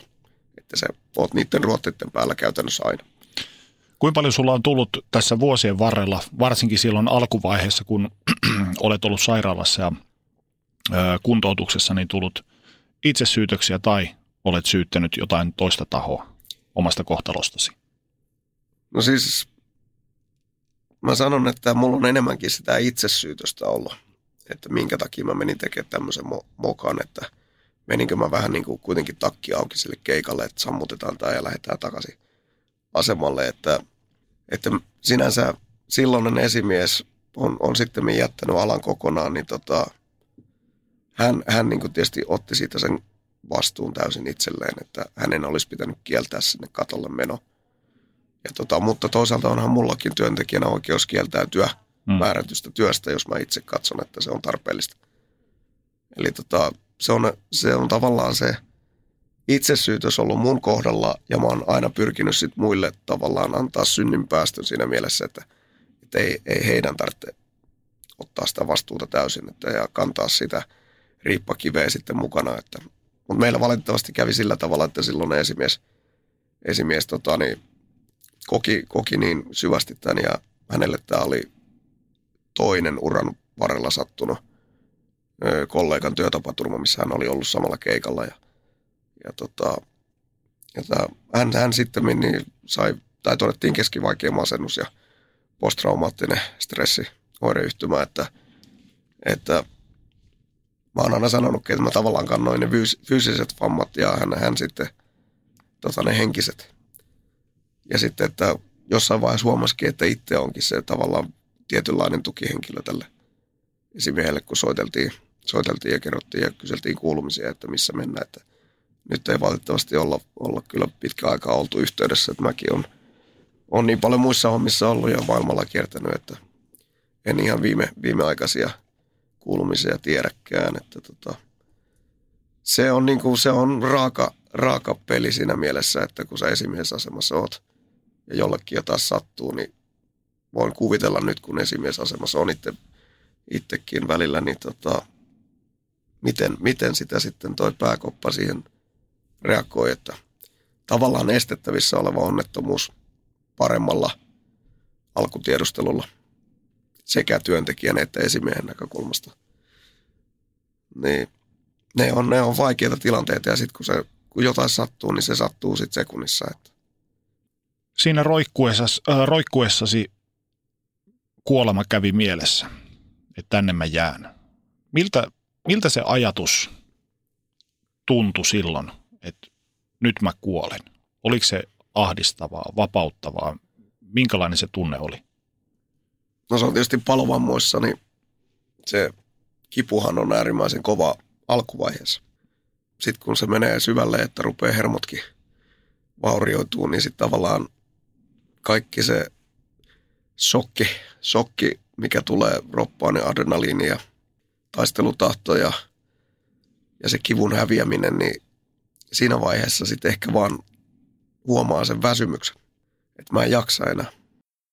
Ei siinä niin kuin oikeastaan enää sitten ajattele, että, että nyt oikeasti pitää tapahtua joku ihme, että mä pääsen täältä pois, että sitä tavallaan on jo niin kuin viittavaille luovuttamassa. Ja sitten mä muistan sen, kun mä sanoin, kun kaverit yritti siinä nostaa tosissaan, että kaksin miehinkin, mm. että onneksi katto kesti siinä vaiheessa niin kuin vielä sitten sivuilla, että, että mä sanoin, että en mä, en mä pääse, että en mä jaksa enää, että mun pakko tiputtautua. Ja tietysti muut yrittää tsempata, että älä tiputtaudu, älä tiputtaudu. Mutta tosissaan onni onnettomuudessa oli se, että se palo siellä sivuilla vaan ja siellä ei juurikaan ollut niinku semmoista liekkimärtä eikä hirveästi enää savuakaan siellä yläpohjassa, että, että mä pääsin sitten siellä liikkumaan, että siinä vaiheessa oli jo toinen hanskakin tippunut kädestä ja sen takia vasen, vasen käsi saikin paljon paremmat, pahemmat noin palovammat, että mutta sieltä sitten kun se huomaat, että hetkinen, että en mä olekaan niin loppu kuin mitä mä kuvittelin tuossa äsken roikkuessani olevani, että vähän jaksankin kävellä täällä vielä ja lähteä kiipeämään. Uusi toivo, uusi niin, boosti. se heti, heti tuli niin kuin semmoinen uusi, uusi, että jos sä tiedät, että sä oot viisi minuuttia sparrannut ja mm. sä minuutin käyt huilaa ja taas, mennään. taas mennään. Kuinka kauan tämä tilanne kesti? Oliko se, sä sanoit, vähän mainitsit jo siitä, että ei ole ehkä semmoista tarkkaa tietoa siitä, että kauan tämä tämmöinen aktiivinen vaihe, että joudut roikkumaan ja Siis kyllä, kyllä se varmaan nyt joitakin minuutteja on, että, mutta sitä nyt on tosi vaikea, että ei tutkintalautakuntakaan millään tavalla pystynyt sitä selvittää ja ei siinä kukaan kelloa tietysti kato. Miltä tuo aika tuntui iäisyydeltä? Kyllä se tuntui pitkältä ja se todellisuudessahan se aika saattaa olla huomattavasti lyhyempi kuin miltä se on tuntunut. Mm. Mutta se on tosissaan semmoinen, mikä on jäänyt hämärän peittoon, että kyllähän ne aikansa meidän varusteet suojaa, mutta sitten kun se ilmatila sieltä käsien välistäkin on, on pois ja se kuumuus menee, menee tavallaan säteilylämpönä varusteiden läpi, niin, niin se, se ei kauaa tavallaan tarvitse siihen, että iho alkaa reagoimaan. Miltä tuommoinen tulipätsiin joutuminen tuntui fyysisesti? Sanoit, että siinä hermot alkaa kärventymään ja... Niin, siis, se, siis onhan se äärimmäisen kova kipu. Että jos kuka on kätensä hellalle tai mihin tahansa polttanut, niin jos mietit, että sä joutuisit pitämään sitä siinä. Niin se on, no ai saatana. Niin. Mutta sitten kun sä joudut pitämään niin, minuutteja. Että jos sä joutuisit pidättelemään it, ittees siinä kuumalla hellalla, että et se tipu jonnekin vielä pahempaa. Niin sehän on tavallaan, sä taistelet sitä kipua vastaan. No toisaalta sitten kun se kipu häviää, niin sitten on oikeastaan siitä sun fysiikastakin kiinni, että, että miten kauan sun voimat enää siinä vaiheessa riittää. Mitkä oli sun ensimmäiset ajatuksesi, kun sä pääsit turvaan? Tavallaan turvaan siihen, että hei, mähän jaksan tästä vielä, että nyt, nyt uuteen nousuun. No siinä vaiheessa, kun mä pääsin kiipeämään sinne uuteen reikään ja kaverit sai mut alas katolta, niin siinä vaiheessa tietysti alkaa niin kuin itselläkin se ajatus, että mitä kaikkea mulla nyt on palannut. Tiesitkö sä tuossa vaiheessa jo, että kaikki ei ole kunnossa? Tiesin, tiesin, Joo. että, tota, että se on tietysti kädet palo niin pahasti, että niissä ei juurikaan tuntunut kipua, mutta se tuntui sitten pakaroissa ja pohkeissa ja mitkä oli vähän pinnallisemmin toisen asteen – semmoinen niin vajaa kolmannen asteen palovammoja, mitä sinne tuli, niin, tota, niin, niin niistä sä tavallaan tunnet se kivun, että sä tavallaan pystyit hahmottaa, että missä puolella roppaa sulla on, on, on niitä paikkoja. Mutta ehkä se suuri huoli oli siinä vaiheessa, kun ymmärsi sen, että mikä ongelma saattaa hengitykselle tulla, että jos turpoo, turpoo tukkoon, että ja se oli tietysti kollegoillakin siinä, että no siinä vaiheessa silloinen Mediheli, nykyinen Finhemsi kopteri, niin oli, oli tullut lääkärin kanssa siihen paikalle, että kun mut saatiin ambulanssiin, niin sama aikoihin tuli lääkäri ja lentoavustaja jeesaa siinä. Ja tämähän oli tietysti shokki koko työyhteisölle, että, että mä luulen, että siinä ensihoitajallakin oli todella vaikea niin kuin alkuun miettiä sitä, että miten sitä sen ruvetaan hoitaa, kun onkin tuttu kaveri ja kävi tälleen. Ja, ja tota, no tietysti lääkäri, lääkärijohtoisesti siinä on sitä hommaa tehty, mutta esimerkiksi suoniyhteyksiä, kun ei käsi voinut laittaa, kun oli kauttaaltaan palaneet, niin ne sitten jalkapöytiin pistettiin ja nesteytys ja kipulääkitys ja hengityksen tarkkailuja ja mähän itse olin tajussani ja siis kyselin, kyselin tietysti ammatti-ihmisenä, että miltä sinne mun arvot näyttää ja mitä on saturaatiot ja paljon verenpaineet. Oliko se semmoista oikeasti tajussaan olemista vai oliko se shokkitajussa olemista? onhan siinä se shokki mukana, mutta silleen kuitenkin tavallaan, että jollain tavalla on kartalla, mm. kartalla että niin kuin ymmärtää sen, että jos vaikka se saturaatio ei olekaan niin huono kuin kuvitteli, niin siellä on mahdollisuus, että ei, ei, ei olekaan menossa hengitystiet tukkoon ja ei välttämättä tarvitse sitten tehdä mitään intubointeja tai muuta siinä ambulanssissa. Että. Tosiaan loukkaantumisesi oli varmasti kova paikka työkavereillesi. Onko sulla mitään tietoa, että miten asiat hoitu siellä onnettomuuspaikalla heidän toimestaan? Pystyykö kaikki toimimaan täysillä puolestasi vai jäätykö kukaan? Koska järkytyshän totta kai voi olla kova, kun tapahtuu sellaista, mikä on aiemmin ollut vain mielikuvissa. Ja nimenomaan vielä tuttavalle. Se, no tietysti meidän to, sammutusyksikkö niin meni toimintakyvyttömäksi siinä mielessä, että siinä oli kolme kaveria, ketkä loppupelissä loukkaantui, että esimies hengitti niitä savukaasuja, ei jostain syystä ollut laitetta silloin kasvoilla siinä tota, vaiheessa, kun tuli vähän niin kuin loppu viime metreillä sinne jeesaamaan ja, ja sitten tuota, savusukelluspari niin poltti myös kättä ja pohjatta ja hänkin meni sitten Helsinkiin hoidettavaksi. Ja tota, eli meidän yksikkö oli niin kuin pois pelistä, mutta sitten paikalla muut olleet, niin ne hoiti sen keikan loppuun. Keikan jälkeenhän se alkaa sitten se varsinainen työ, että sitten ruvetaan vapaavuorosta kutsua ihmisiä yli töihin ja vapauttaa kaikki keikalla olleet pois rivistä, että – meillä oli onneksi silloin jo tämmöinen, puhutaan defusingista, niin, niin tota, tämmöinen oma laitoksen ryhmä, joka oli koulutettu tähän. Niin he järjesti sitten heti tämmöisen jälkipurkutilaisuuden samana iltana palolaitoksella, johon osallistui kaikki keikalla olleet. Traumaterapiaa. Niin, se on heti, heti, heti käynnistetään traumaterapia ja, ja sitten se on eri ammatti-ihminen, joka pitää varsinaisen debriefing-tilaisuuden sitten vähän myöhemmin. Eli tämmöisiä toimenpiteitähän siellä niin kuin on, on, on toteutettu ja tosissaan kaikki keikalla paikalla olleet niin on vapautettu työpalvelusta sen keikan jälkeen. Että. Sinut vietiin teho-osastolle, missä sinua pidettiin kolme viikkoa nukutettuna. Mitä muistat siitä, kun heräsit takaisin tähän maailmaan? Joo, siis silloinhan palvomma-osasto oli vielä Töölösairaalassa ja tota, hyvin pienet ja vanhat tilat. Et tosissaan tajussani olin sinne sairaalaan mennessä, että sen tapaturma aseman alakerran kautta siitä tutkimusten jälkeen palvomma-osastolle. Ja silloin muistan, kun lääkäri vielä kyseli, että vaimon, vaimon puhelinnumerot ja, ja omat hetut ja muut, että ne pystyy kaikki kertomaan siinä. Ja siinä vaiheessa on tosissaan sitten intupoitu, eli laitettu hengitysputki tonne niin sanotusti kurkkuun ja filmi on katkennut ja sitten seuraavan kerran kun heräsin, niin ajattelin, että mä oon jonkun päivän ollut ehkä. Pois pelistä. Niin, ja sitten mä rupesin siinä kyselemään, että mitäs nyt on, niin olikin jo marraskuun pitkällä ja loppupuolella melkein. Ja, ja tota, siinä on semmoisia nukutusaineita käytetään sitten niin kuin pitkässä juoksussa, että he, ne saattaa aiheuttaa tietynlaisia hallusinaatioita ja niin kuin pahoja unia. Mm. Eli niitä unia mä edelleenkin muistan siis, että mitä on ollut sen nukutuksen aikana. Mutta sitten taas hoitohenkilökunta on jälkikäteen selittänyt, että, että mulle meni ihan maksimiannoksia, mutta silti mä pyrin heräämään, että, että ei voi oikein antaa enempää.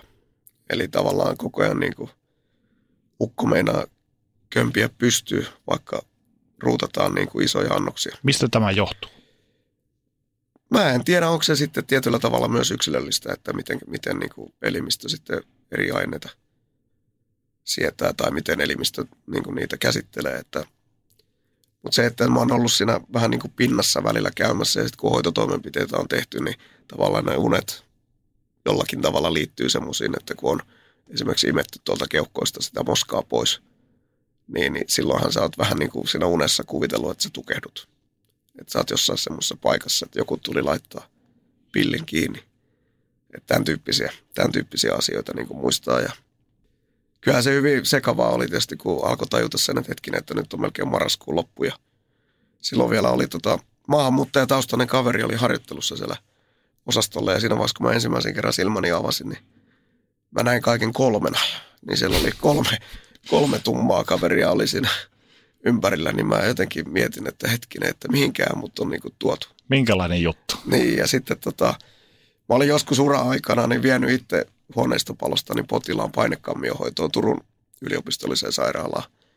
Eli tällä niin kuin neurologisia vaurioita yrittää estää, niin, niin tota, mulla oli jotenkin jäänyt se, että viedäänköhän mutkin sinne Turkuun. Ja mä niin kuin unissanikin näin, että mä oon hoidettavana Turussa, mikä nyt savolaispojalle olisi aika aika niin kuin traumaattista ja sinänsä, että joutuu Turkuun. Mutta mä olin tosissaan siellä niin kuin palovamma-osaston teholla. Olin sen kolme viikkoa nukutettuna ja sitten kun siitä heräilin, niin meni se noin viikko vielä ennen kuin siirrettiin palovamma-osastolle. Minkälaisissa kivuissa olit, kun heräsit, vai olitko niin kovissa lääkityksissä? Joo, että... olin mä kyllä niin kovissa lääkityksissä. Jos vähän kipua alkoi tulla, niin, niin siellä kyllä niin kuin henkilökunta on niin ammattitaitoista ja tietää, että palovamma vammoja pitää lääkitä kunnolla. Ja... Minkälaisia vammoja olit saanut tästä onnettomuudesta? Eli prosentuaalisesti mulla on 28 prosenttia kehosta palannut. Mm. Plus sitten hengitystiepalvamma.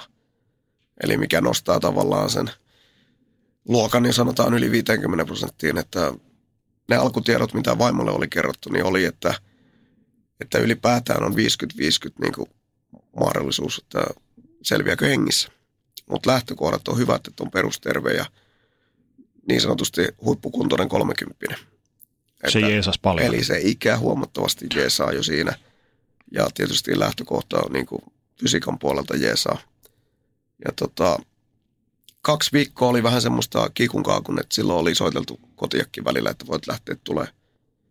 Että nyt ei tiedä mihin suuntaan mennään. Et siellä oli tietysti, oli sepsistä tämmöistä yleismyrkytystä Eli kun sulla on iho auki, leikkauksia tehdään ja sulta otetaan ihon siirteet sun omasta ropasta ja on se tulehdusriski on valtava suuri ja sitten kun joudutaan nesteyttämään, niin munuaisten vajatoiminta ja tämmöiset on yleisiä, että eli tämmöisiä tilanteita siellä tuli. Plus sitten ehkä vakavin oli se, että sen hengityksen kanssa tuli, että kaasut ei vaan vaihtunut, vaikka mä olin siis hengityskodessa ja trakeostomia oli tehty tuohon kurkkuun.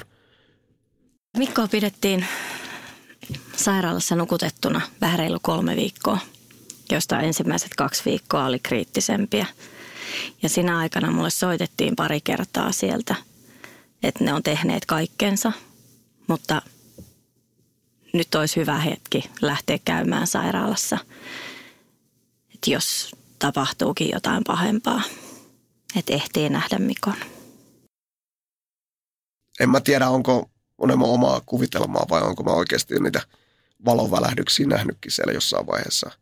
Tunneli Nuk- päässä. Niin, Mm. nukutuksen aikana. Koska mä jotenkin, mä samaistun kyllä siihen, kun ihmiset on joskus puhunut, ketkä on käynyt kuoleman rajamailla, että tulee semmoinen vähän niin kuin tunneli, jossa on valo. Mutta tota, en tiedä, onko se sitten mun omaa kuvitelmaa vai onko näin ollut. Että, mutta kyllä niin kuin tulee semmoinen flashback, kun vaikka TV-ssä näkee tämmöisen asian, kun joku kertoo.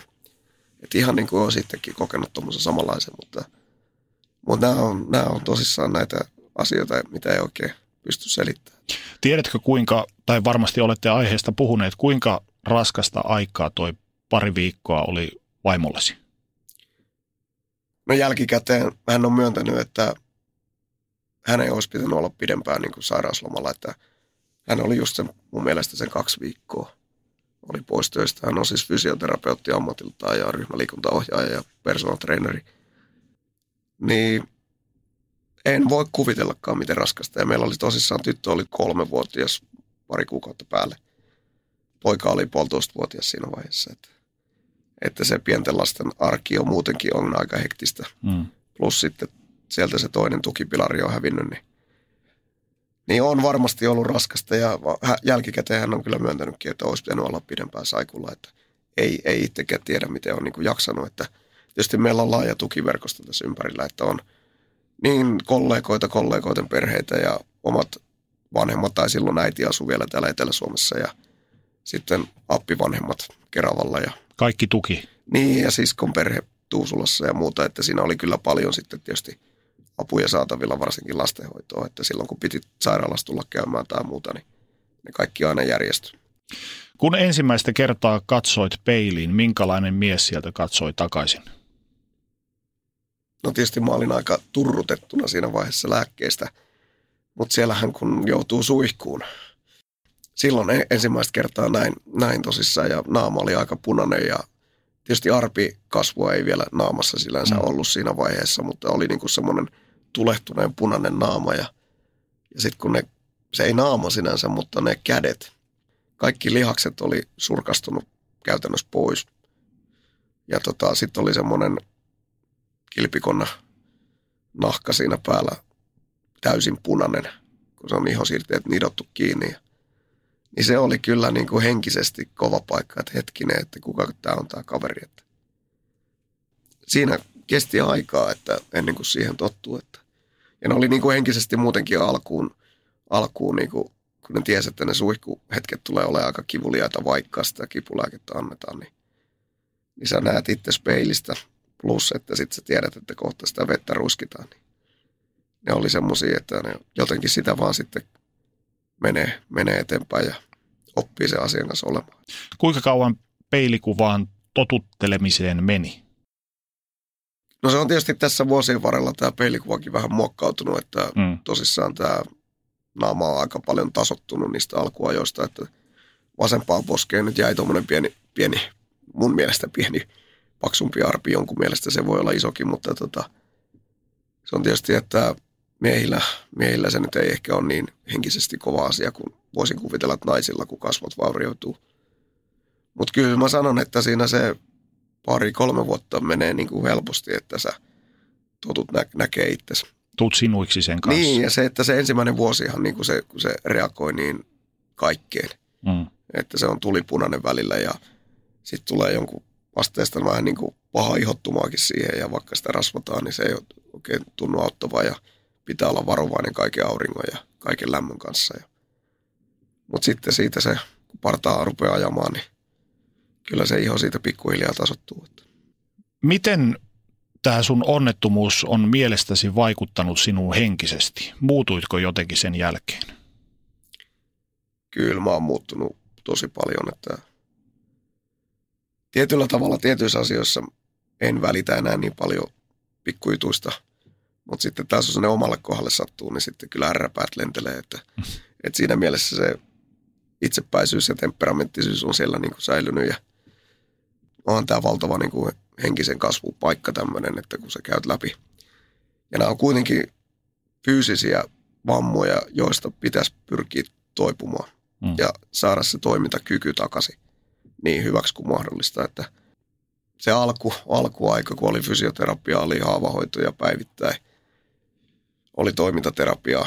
Se ensimmäinen vuosi tavallaan meni niiden kanssa ja sitten alkoi tappelut vakuutusyhtiön kanssa, että jos joku on joskus katsonut Little Britain-sarjaa, missä computer says no, niin tämä oli niin kuin hyvin, hyvin kävi munkin kohdalle, että kun vuosi oli onnettomuudesta, niin heti seuraavana päivänä kyllä osattiin soittaa ja sanoa, että kun täällä näyttäisi olevan tieto, että sä oot vuoden nyt ollut yhtä mittaisesti sairaslomalla, että pitäisi miettiä sitä töihin paluta.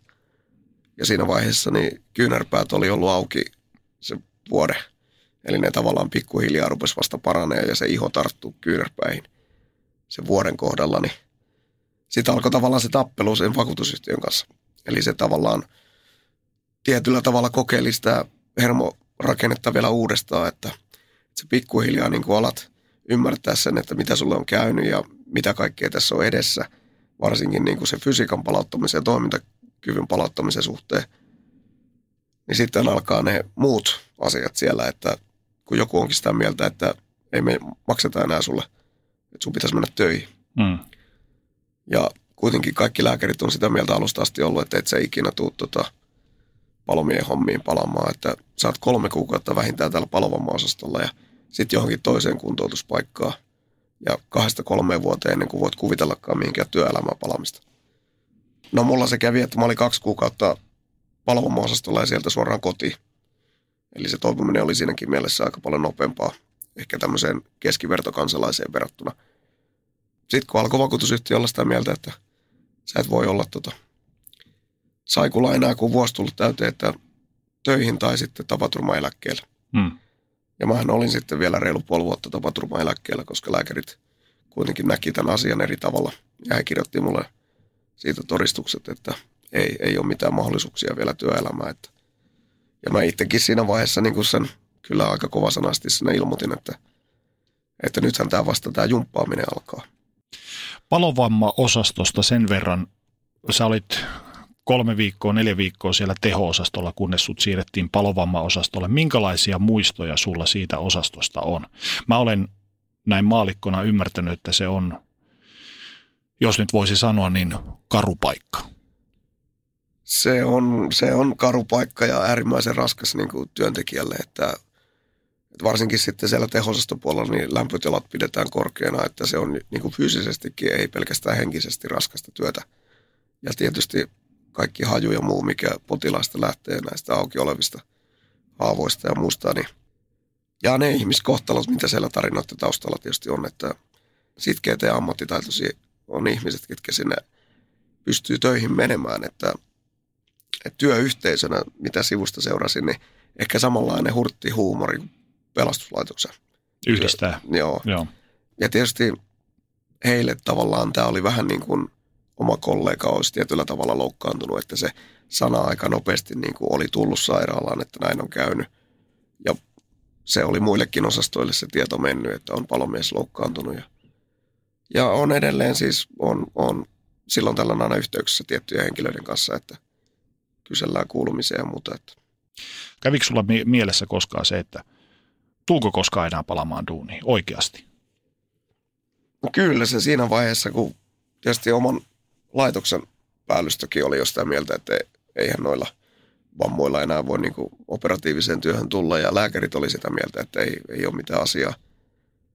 Mutta siinä vaiheessa, kun se vakuutusyhtiö taistelu alkoi, niin kun he alkoi ehdottelee, että kyllä Vantaa kaupunki on niin iso työnantaja, että kyllä siellä jotain harjavarsia löytyy, eli mm. tyyliin, tyyliin puistopuolelle keräilemään puistoista roskia. Niin, Mutta se tuskin tyydytti niin, sinua. niin, niin se, ei, se, mä kyllä ilmoitin, että kyllä mulla on ihan erilaiset urasuunnitelmat. Joo. Että, ja mulla oli sen, tietysti se onni, että vaikka uudelleen koulutusta ei sitten loppujen lopuksi järjestynyt vakuutusyhtiön puolesta, että mä jouduin palaamaan niin sanotusti töihin ja yhdistämään siihen sitten vielä tämän kuntoutuksen, fysioterapia ja sitten oman reenaamisen, opiskelun ja työelämän niin kuin lisäksi, niin, tota, se niin kuin jälkikäteen tuntuu aika niin kuin raadolliselta, että yhteiskunta on siinä mielessä aika, aika armoton, että kun jotain sattuu, niin loppupelissä saat aika yksin, kun sä selvittelet näitä asioita, että se oli niin kuin ikävä huomata, että monesti vakuutusyhtiö keskusteli erikseen työnantajan ja sitten erikseen mun kanssa ja vähän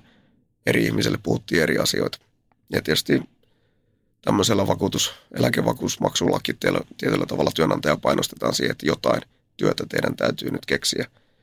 Muuten tulee puolitoista miljoonaa euroa teidän varteille. Että, että ne on niinku semmoisia asioita, että mitä niinku jälkikäteen on niinku sitten saanut selville, että vakuutusyhtiö siinä mielessä osasi pelata niinku oikein sen oman pelinsä, että loppupelissä he, korvas mulle tonnin per sormenpää, eli 4000 euroa sain korvauksia näistä vammoista ja työtapaturmasta ei kosmeettisia haittoja korvata, niin, niin tota, se on tietysti lainsäädännön kautta, mikä tulee. Joo. Mutta sitten se uudelleenkoulutus, niin sitä mä ajattelin, että se olisi ollut ihan kiva, että mä olisin saanut edes sen tutkinnon käydä loppuun ilman, että mun olisi pitänyt vielä siinä vaiheessa olla töissä. Mistä sä sait voimaa henkiseen jaksamiseen kaiken keskellä? Se varmaan osaltaan tulee siitä, että mä halusin pikkasen näyttääkin muille, että kun kaikki oli sanonut, että et sä noihin hommiin enää pysty, Mm. niin, niin sitä varmaan ajattelee, että no mä näytän, että mistä, Niin mistä puus, puusta mut on veistetty, että, että kuka pystyy, kuka ei. Kuinka nopeasti ikään kuin sait itsesi kasaan ja aloit miettiä, että miten tästä eteenpäin? Siis se on varmaan niin kuin eletään jo vuotta 2008 alkupuolta, niin kun siinä vaiheessa tavallaan sitä fyysistä reenaamista pystyy jo jonkun verran tekemään.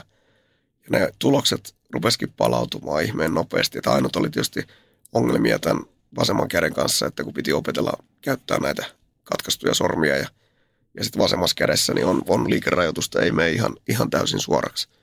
Että on, on sen verran kireä toi Skincraft, eli niin sanotusti ihosiirre, niin, niin tota, siinä jossain vaiheessa sitten, kun huomasi, että nythän tämä niin kuitenkin tämä yleiskunto alkaa, alkaa olla suht hyvä. Ja sitten yksi palomestari sattui kerran ottaa yhteyttä ja kysyi, että haluaisiko se tulla operaattorin rooliin, eli tämmöiseen johtoyksikköön niin kuin palomestarin operaattoriksi, joka ajaa ja avustaa sitten niissä keikoissa ja on niin kuin siinä johtamisen tukena. Niin tota, ja siinä mä näin sitten paikkani, että tolla tavalla mä pääsen takaisin pelastuslaitoksen operatiiviseen työhön. Ja se sitten järjestyi, järjestyi se, järjestyi se homma ja sitten mä vaan sitten kestin jatkoin reenaamista, että välillä mulla oli kolme reeniäkin päivässä, että kun mulla oli, oli fysioterapia, missä oli omat jumpat ja sitten saattoi olla spinning-tuntia ja vielä puntit päälle, niin, niin kyllähän se ihan täyttä työtä oli, mutta toisaalta niin se ruokki, Niin yksi asia ruokki toista. niin, se ruokkii sitä, kun sä huomaat, että hetkinen, että nämä paikathan kestää, ihot kestää, ja mä jaksan reenata, ja se kunto vaan paranee. Et sittenhän siitä tosissaan meni, mä olin vuoden niissä operaattorihommissa, ja siirryin 2009 takaisin niin kuin ihan normipalomieheksi ja vesisukeltajaksi. Sun kuntoutumisjakso kesti kaksi vuotta. Mikä tuona aikana oli kaikista raskainta? Sä jouduit opetteleen käveleen uudelleen. Fyysinen kondis oli ehkä, tai ei ehkä, vaan se oli heikennyt tosi paljon siitä, mitä se oli aiemmin ollut. Mikä sulle oli itsellesi kaikista raskainta? Se oli varmaan, no se on tietysti tyypillistä tehohoitopotilaihin se lailla, kun tota, on nukutettu ja sä oot makuulas. Niin se on ihan luonnollista, että sun tavallaan motoriikka häviää, häviää siinä vaiheessa. Että, että mä en ehkä itse niin kuin alkuun oikein ymmärtänyt sitä, vaikka tiesin näitä asioita. Että tota, kun mä ihmettelin, että miksei mä voin nostaa tästä sängystä ja mennä itse vessaan, että mulle tuodaan alus, alus maljaa sinne, että teet tarpeeksi tuohon. Niin siellä vaan vähän niin kuin naureskeltiin, että, että kyllä sä vielä tuut huomaamaan. Että, että se oli niin kuin sitten se, se niin kuin hankala silloin alkuviikkoina, mutta toisaalta siellä oli niitä trikkereitä tavallaan tuli sitten tuolta lääkäreidenkin puolesta, että jos kävelet tällä viikolla tämän käytävän päästä päähän, niin pääset viikonlopuksi kotiin. Mm. Pikku porkkana. Niin, että kyllä, no sittenhän mä kävelin. Että, tota, että se tavallaan se, nopeastihan se tulee se, tota, se kävely takaisin. Mutta se oli niinku haastavaa sitten, että miten oppi käyttää tätä vasenta kättä.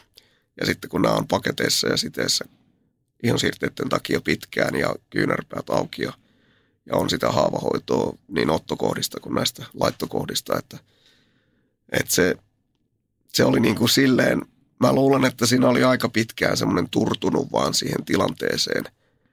Ei oikein niin kuin ruoka välttämättä aina maistunut ja palovammapotilaillahan tämä nesteytys on ja kalorimäärä, niin on, on todella tarkkaa, että se lasketaan ihan potilaskohtaisesti, että mullahan niin kuin oli 4,5 kilokaloria päivässä, mitä piti saada, plus sitten sen 4,5 litraa nestettä juotua, että jos niitä ei pysty täyttämään, niin sitten pitää letku, letkuruokintaa mennä takaisin ja tietysti yritti välttää kaikkea tämmöistä, että ei enää maha letkuja laitella, että ei tarvitse neste, neste ruoalla olla pelkästään, mutta se oli niin kuin rankkaa, kun miettii, että mä olin itsenäisyyspäivän 2006 olin sairaalassa ja siihen lyötiin kuusi possukylystä eteen ja sanoi, että tuossa olisi sun, tossa olisi sun annos, että tota, noin pitäisi saada syötyä nyt, että tulee noin päiväannokset täyteen.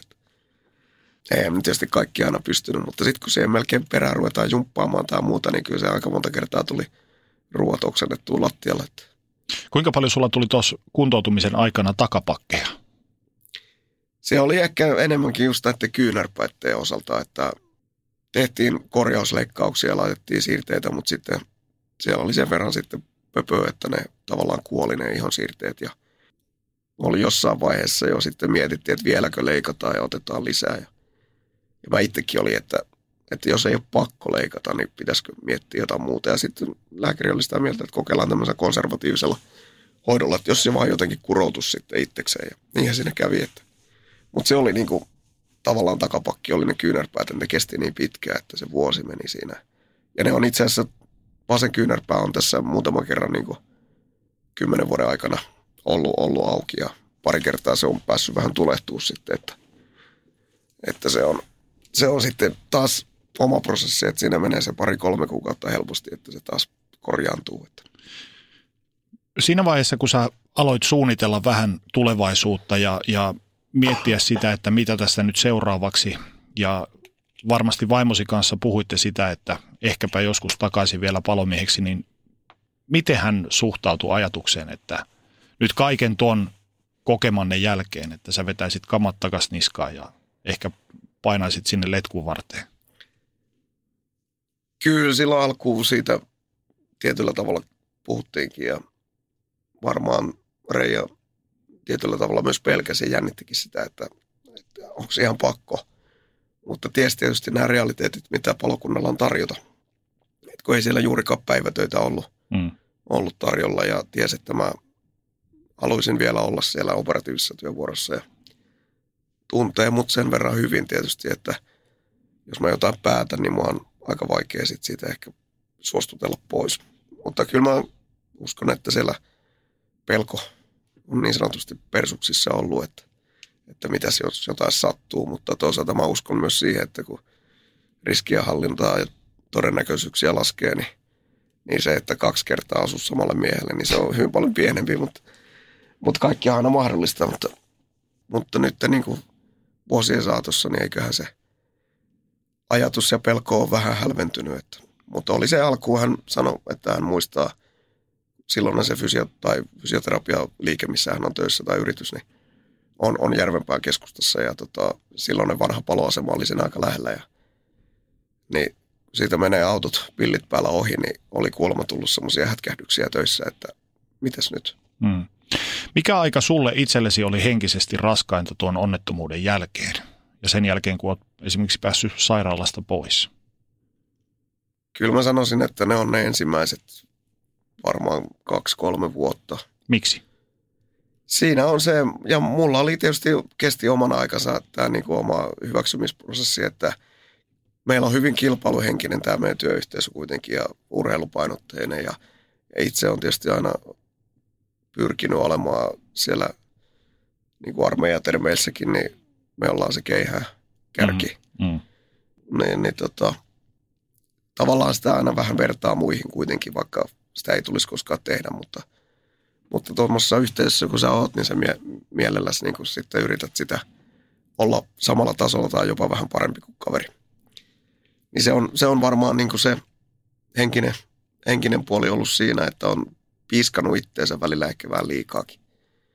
Ja sitten tavallaan tämä ulkonäkömuutos, mikä tulee, niin kyllä sä väkisinkin sitä ajattelet, vaikka, vaikka se mies oot ja hiukset on ruvennut lähteä tässä vuosien varrella, että sä mieluummin ajat sitten hiukset pois, kun yrität niitä kasvattaa. Ja, ja tota, nyt kun harma, harmaa partakin alkaa pikkuhiljaa olla, niin, niin tota, ne on tietysti tasottanut, tasottanut tätä ulkonäköä, mutta kyllä mä vieläkin mietin sitä, että, että jos mä ajasin niin tuon leukaparran pois, niin siellähän tietyllä tavalla ehkä arvet korostuu enemmän. Mm. Että sen takia mä oon melkein viime vuodet aina pitänytkin partaa. Että kyllä se niin kuin jollain tavallahan se siellä alitajunnassa on. Että välillä tietysti ajan pois ihan sen takia, että tuo iho kaipaa vähän hoitamista ja rasvaamista muutenkin, mutta tota, siinä meni se kaksi. Kyllä mä sanon, että ihan minimissään kaksi vuotta, kaksi-kolme vuotta. Et mähän kaksi vuotta käytännössä pidin tämmöisiä painepaitojakin, mitkä tasoittaa siis arpimuodostusta. Niin siinä tavallaan se on sitä hoitamista vielä ne ensimmäiset vuodet. Ihan jo fyysisesti sen vammojen hoitamista, niin tota, se, että sen jälkeen sä ehkä rupeat enemmän niitä henkimaailma-asioita, ellei siinä ohessa, mutta joskus on ollut puhetta, että no tietysti vaimon kanssa paljon on asioita keskusteltu, mutta kyllä se mulle aina joskus heittää, että olisiko sun pitänyt kuitenkin käydä vähän jollain terapeutilla juttelemassa. Että. No olisiko pitänyt? Kato, kun siinä oli semmoinen tilanne, että mulla, mähän olin semmoisessa seurantaryhmässä silloin, että se alkutilanne kartoitettiin sairaalassa. Ja sitten tota, niin, niin olikohan se nyt puoli vuotta, oli sitten tämmöinen kontrolli, oliko sitten vielä vuoden kohdalla. Ja tota, silloin niin ensimmäisessä tilanteessa niin silloinen psykiatri sanoi, että, että tota, onkohan sulla joku tämmöinen hypomania, kun sä oot niin monessa mukana. Että, mutta hän ei varmaan ihan sisäistänyt sitä, että palomiehet tekee, mm. Tekee tota vuoro, vuorokausirytmiä ja on sitten useampi vapaa-päivä, niin tota, oli, hänellä oli hyvin vaikea ymmärtää, että miten ehtii käydä koulussa ja, ja tota, hoitaa lapsia ja urheilla ja Tukahdut, tukahdutatko kaiken niin, tekemisen alle? Niin, että mä sitten sanoin, että en varmaan jaksaisi, jos mä olisin kahdeksasta neljää joka päivä töissä, niin en pystyisi tekemään mm. tälleen, mutta, mutta tota, silloin katsottiin, että ei, ei ole semmoista tarvetta. Ja toisaalta mulle se henkinen terapia oli myös osittain sitä, että mä 2000, olikohan jo seitsemän vai se oli varmaan jo 2007, niin mä lähdin pitämään luentoja tästä työtapaturmasta oman ala ihmisille ja fysioterapeuteille ja, ja ketkä nyt sattuu sitten kiinnostua ja ottaa yhteyttä, että kävin muun muassa koululaisille puhumassa, että kiersin ympäri Suomea yhdessä vaiheessa ja pidin tätä. Ja mä oon huomannut, että mulle se oli niin kuin sitä omaa terapiaa, koska mä kävin päivästä toiseen. En nyt tietysti joka viikko ollut missään luennoimassa, mutta se mitä kävin, niin mä kuitenkin aina palasin niihin tapahtumiin. Sä oot käynyt niitä niin, läpi. Mä oon käynyt niitä niin paljon läpi jo sieltä sairaalasta asti – siinä vaiheessa, kun ääni, ääni alkoi. Tota, mulla oli monta viikkoa itse asiassa, tutkittiin, että minkä takia ääntä ei tule, mutta tietysti nuo äänihuulet oli myös vaurioitunut siinä rytäkässä, niin, niin se oli vaan, että se otti aikansa, mutta tota, mähän kävin niin monen työkaverin kanssa jo siellä sairaalassa ollessa ja tutkintalautakunnat ja kaikki lääkärit ja hoitajat, kelle näitä asioita käytiin läpi ja mietittiin. Ja, niin, niin se oli tavallaan, mä kävin sen terapian läpi, mutta vähän eri tavalla – ja sitten tietysti työkavereiden kanssa ja kaikille kiinnostuneille mä oon aina, aina kertonut. Ja mediahan oli aika aktiivinen yhdessä vaiheessa, että paljon oli haastattelupyyntöjä. Ja, ja tietysti silloin joku olin sairaalassa, että sairaalahan joutui tavallaan jo vähän rajoittaa sitä jopa niin kuin kavereiden siellä käyntiä, kun ei meinannut muuten päiväohjelmasta tulla mitään, kun Karvusella rampas vieraita, että, että sehän, niin kuin, sehän on loistava tuki, mitä tuommoisesta palomiesyhteisöstä saa ja tietysti kaikki sairaankuljettajat ja ensihoitajat siinä mukana. Että, että se, mitä mä en kotona silloin aikana vuonna pystynyt tekemään, meillä oli suht uusi omakotitalo Kellokoskella siellä syrjässä Tuusulan pohjoisosissa ja tota, oli puutöitä ja oli muita hommia, niin työkaverit ne kävi tekemässä, että, että sieltä niin kuin sai aina sen jeesin ja se on nykypäivänä ihan samanlaista, että se on tietyllä tavalla tämmöinen oma pieni veljeskunta. Vertaistukea siis löytyy? Joo, siis että mä en koskaan käynyt vertaistukiryhmässä niin kuin varsinaisesti palovamma. Sain kyllä niitä esitteitä ja mutta sitten tietysti kun mä oon itse heitä pelastanut Mm. huoneistopaloista ja muista, muista niin, ja, niin, niin tota, mietin, että, että koenko mä nyt tällä hetkellä sen jotenkin tarpeelliseksi, että kun mä pystyn tästä muutenkin puhumaan niin monen muunkin ihmisen kanssa, että mä en niin kuin kerää niitä asioita sisälläni, Mm. mitä taas kävi sille mun esimiehelle. Että mä näin tavallaan sen puolen ja ymmärsin, että toi on se toinen vaihtoehto. Että, mutta nyt kun sä oot avoin ja sä puhut näistä asioista ihan sama periaatteessa kenen kanssa. Se puhdistaa sua. Niin. Ja mä oon, mä oon niin kuin kokenut sen sitä kautta, että se oli mulle se henkinen terapia. Me ollaan tässä monen otteeseen puhuttu tämän haastattelun aikana siitä sun erilaisuudesta ja ulkonäöstäsi, niin mua jäi hirveästi nyt tässä kiinnostamaan se, että kuinka paljon tämä sun onnettomuus ja sun yhtäkkinen elämän muutos ja muuttuminen on kasvattanut sua tavallaan suhteessa erilaisuuteen. Miten nyt näin niin kuin aikuisiellä? Osaatko suhtautua erilaisuuteen eri tavalla kuin esimerkiksi niin sanotusti tavantallaaja? No kyllä mä luulen, että jo ammatin puolestakin sun pitää suhtautua erilaisuuteen eri tavalla kuin tavan tallaaja. Että, mutta tosissaan mä oon lapsesta asti kasvanut siinä mielessä erilaisessa maailmassa, niin kuin mainitsin, että isä on kuurojen maailmasta, mm. niin kuin hän itse sanoi, että kuuroilla on oma maailma. Tota, en mä usko, että siinä suhteessa on tullut mitään muutosta tämänhetkisen tilanteeseen niin onnettomuuden jälkeen, että, että kohtaloita on erilaisia. Että jokainen tavallaan kantaa sen oman ristinsä, mutta tota, kyllä mä oon kuin nähnyt sen niin, että ketkä me olemme hiukan ehkä erinäköisiä tai muuten on jotain, niin, niin, niin kuin rohkaisisin ihmisiä tulla kysymään. Kaikki ei välttämättä kerro, mutta se, että osa kuitenkin voi sanoa, että mitä sulla on sattunut. Hmm. Kaksi vuotta onnettomuuden jälkeen palasit, palasit kuin palasitkin takaisin ammattiisi, mutta kevennetysti operatiiviseen johtoyksikköön palomestarin assistentiksi. Minkälainen saavutus se oli sulle itsellesi? Siis to, tosi hyvältä tuntui palata töihin. Siis mä olin, sen reilu puolitoista vuotta oli niin, kuin, niin sanotusti sairauslomalla ja sitten tapaturmaeläkkeelle ja sitten pidin siihen vähän vielä pitämättömiä lomia päälle ennen kuin palasin töihin. Niin kyllä mä olin välillä aika kypsä siihen kotona olemiseen. Että mm. Kyllä mä niin kuin halusin jotain niin kuin oikeata tekemistä saada. Että kuitenkin ne arkirutiinit oli niin samanlaisia sen puolitoista vuotta. Kyllä se niin kuin henkisesti se oli myös iso juttu, että pystyi mennä takaisin työelämään, vaikkakin kevennettyihin töihin, että ei sinänsä sitä fysiikkaa tarvinnut siinä vielä siinä vaiheessa ruveta testailemaan. Että ja se yhteisöllisyys, mikä siellä työvuorossa on, niin se on kuitenkin se rikkoo sen normiarkirytmiä. Miten sut otettiin vastaan? No kyllä, mutta hyvin on otettu vastaan Joo. joka paikassa. Että, siis 2010 mulla kävi niin, että oli tämmöinen vuoden palomiestitteli myönnettiin mulle, että se nyt on ehkä tietyllä tavalla jonkun, jonkun asteinen saavutus niin kuin meidän alalla, mutta Minkälainen merkitys sillä nimityksellä on sulle? siis kyllä se niin kuin, tosi hienoltahan se tuntui silloin. Että se nyt ehkä tässä vuosien varrella on vähän hiipunut ja on tavallaan iloinen siitä, että ketä sitten nyt on viimeksi niitä saanut, että esimerkiksi viimeisin vuoden palomies on, on mun juuri eläkkeelle jäänyt palomestari Latvala Artsi, että, että tota, silleen, silleen kiva, että niin kuin tutuillekin kavereille niitä tulee ja tietää, mitä he on niin kuin ala hyväksi tehnyt tässä vuosikaudet, että mä en ehkä olettanut, että mä olisin sitä titteliä saanut sillä, että sä oot epäonnistunut tavallaan työssäsi.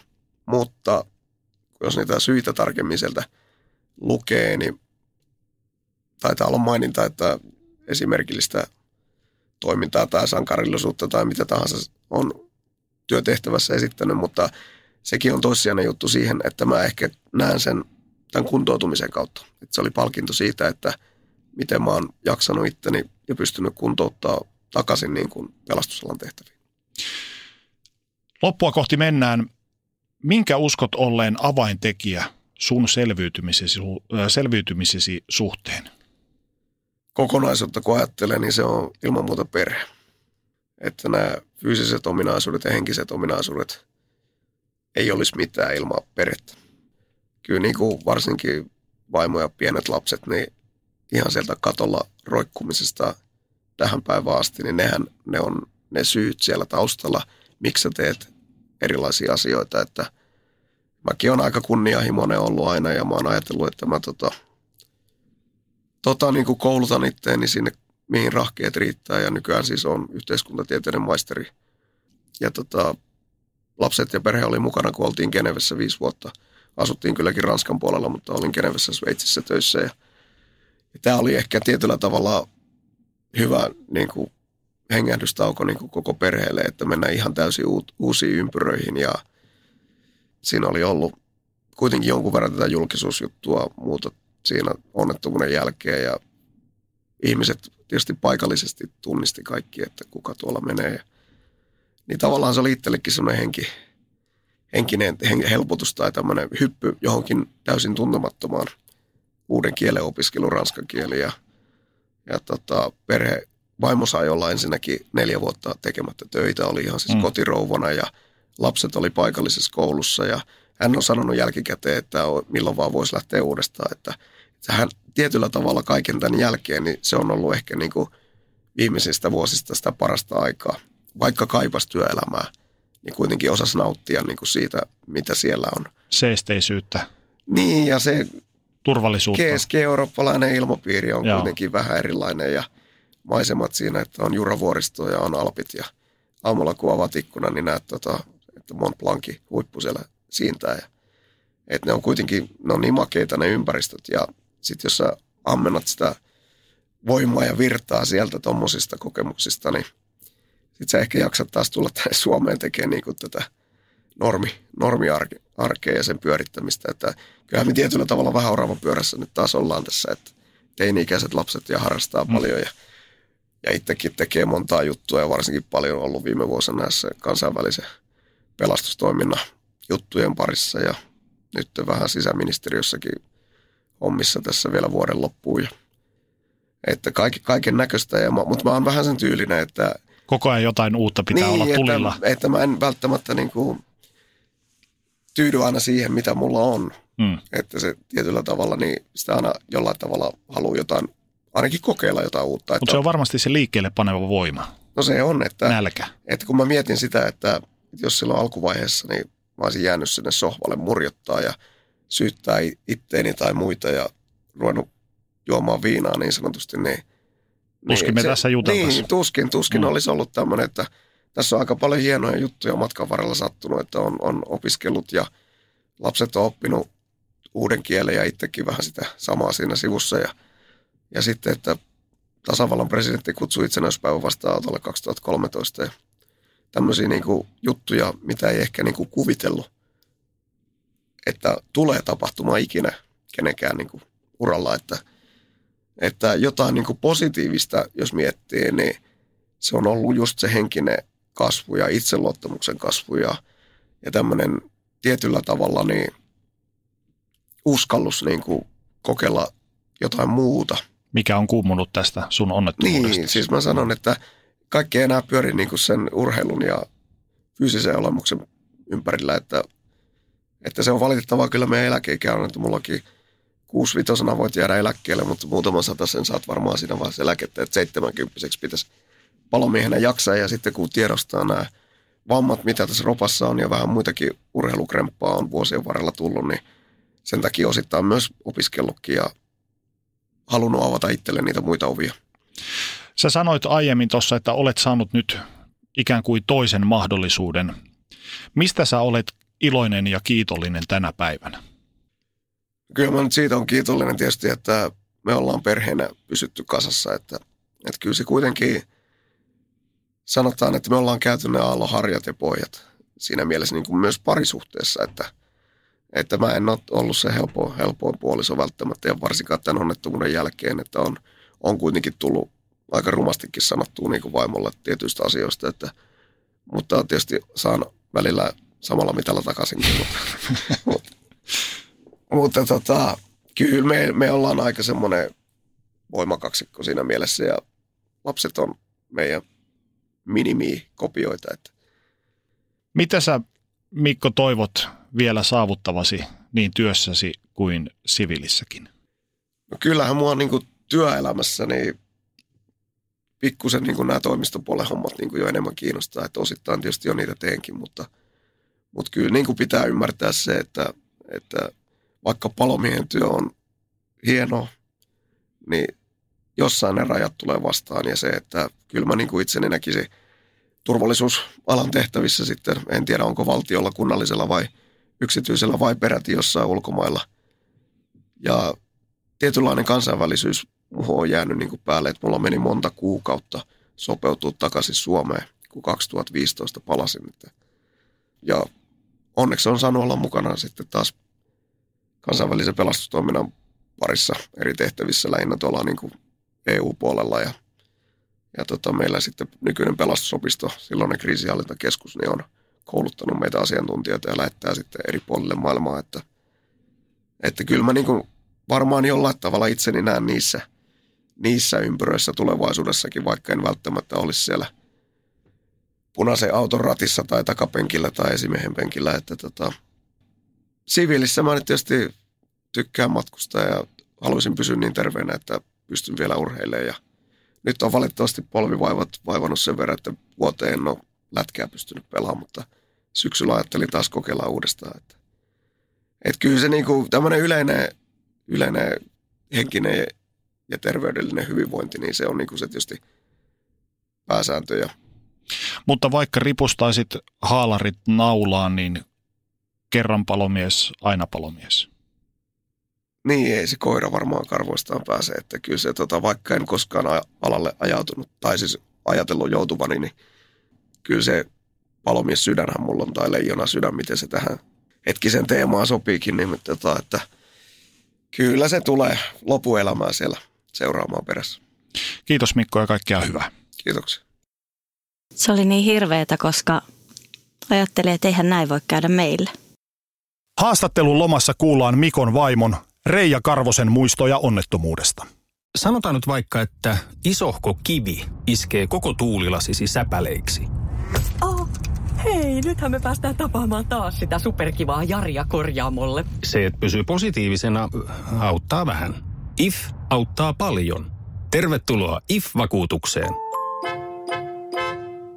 Ja nyt on tullut aika päivän huonolle neuvolle.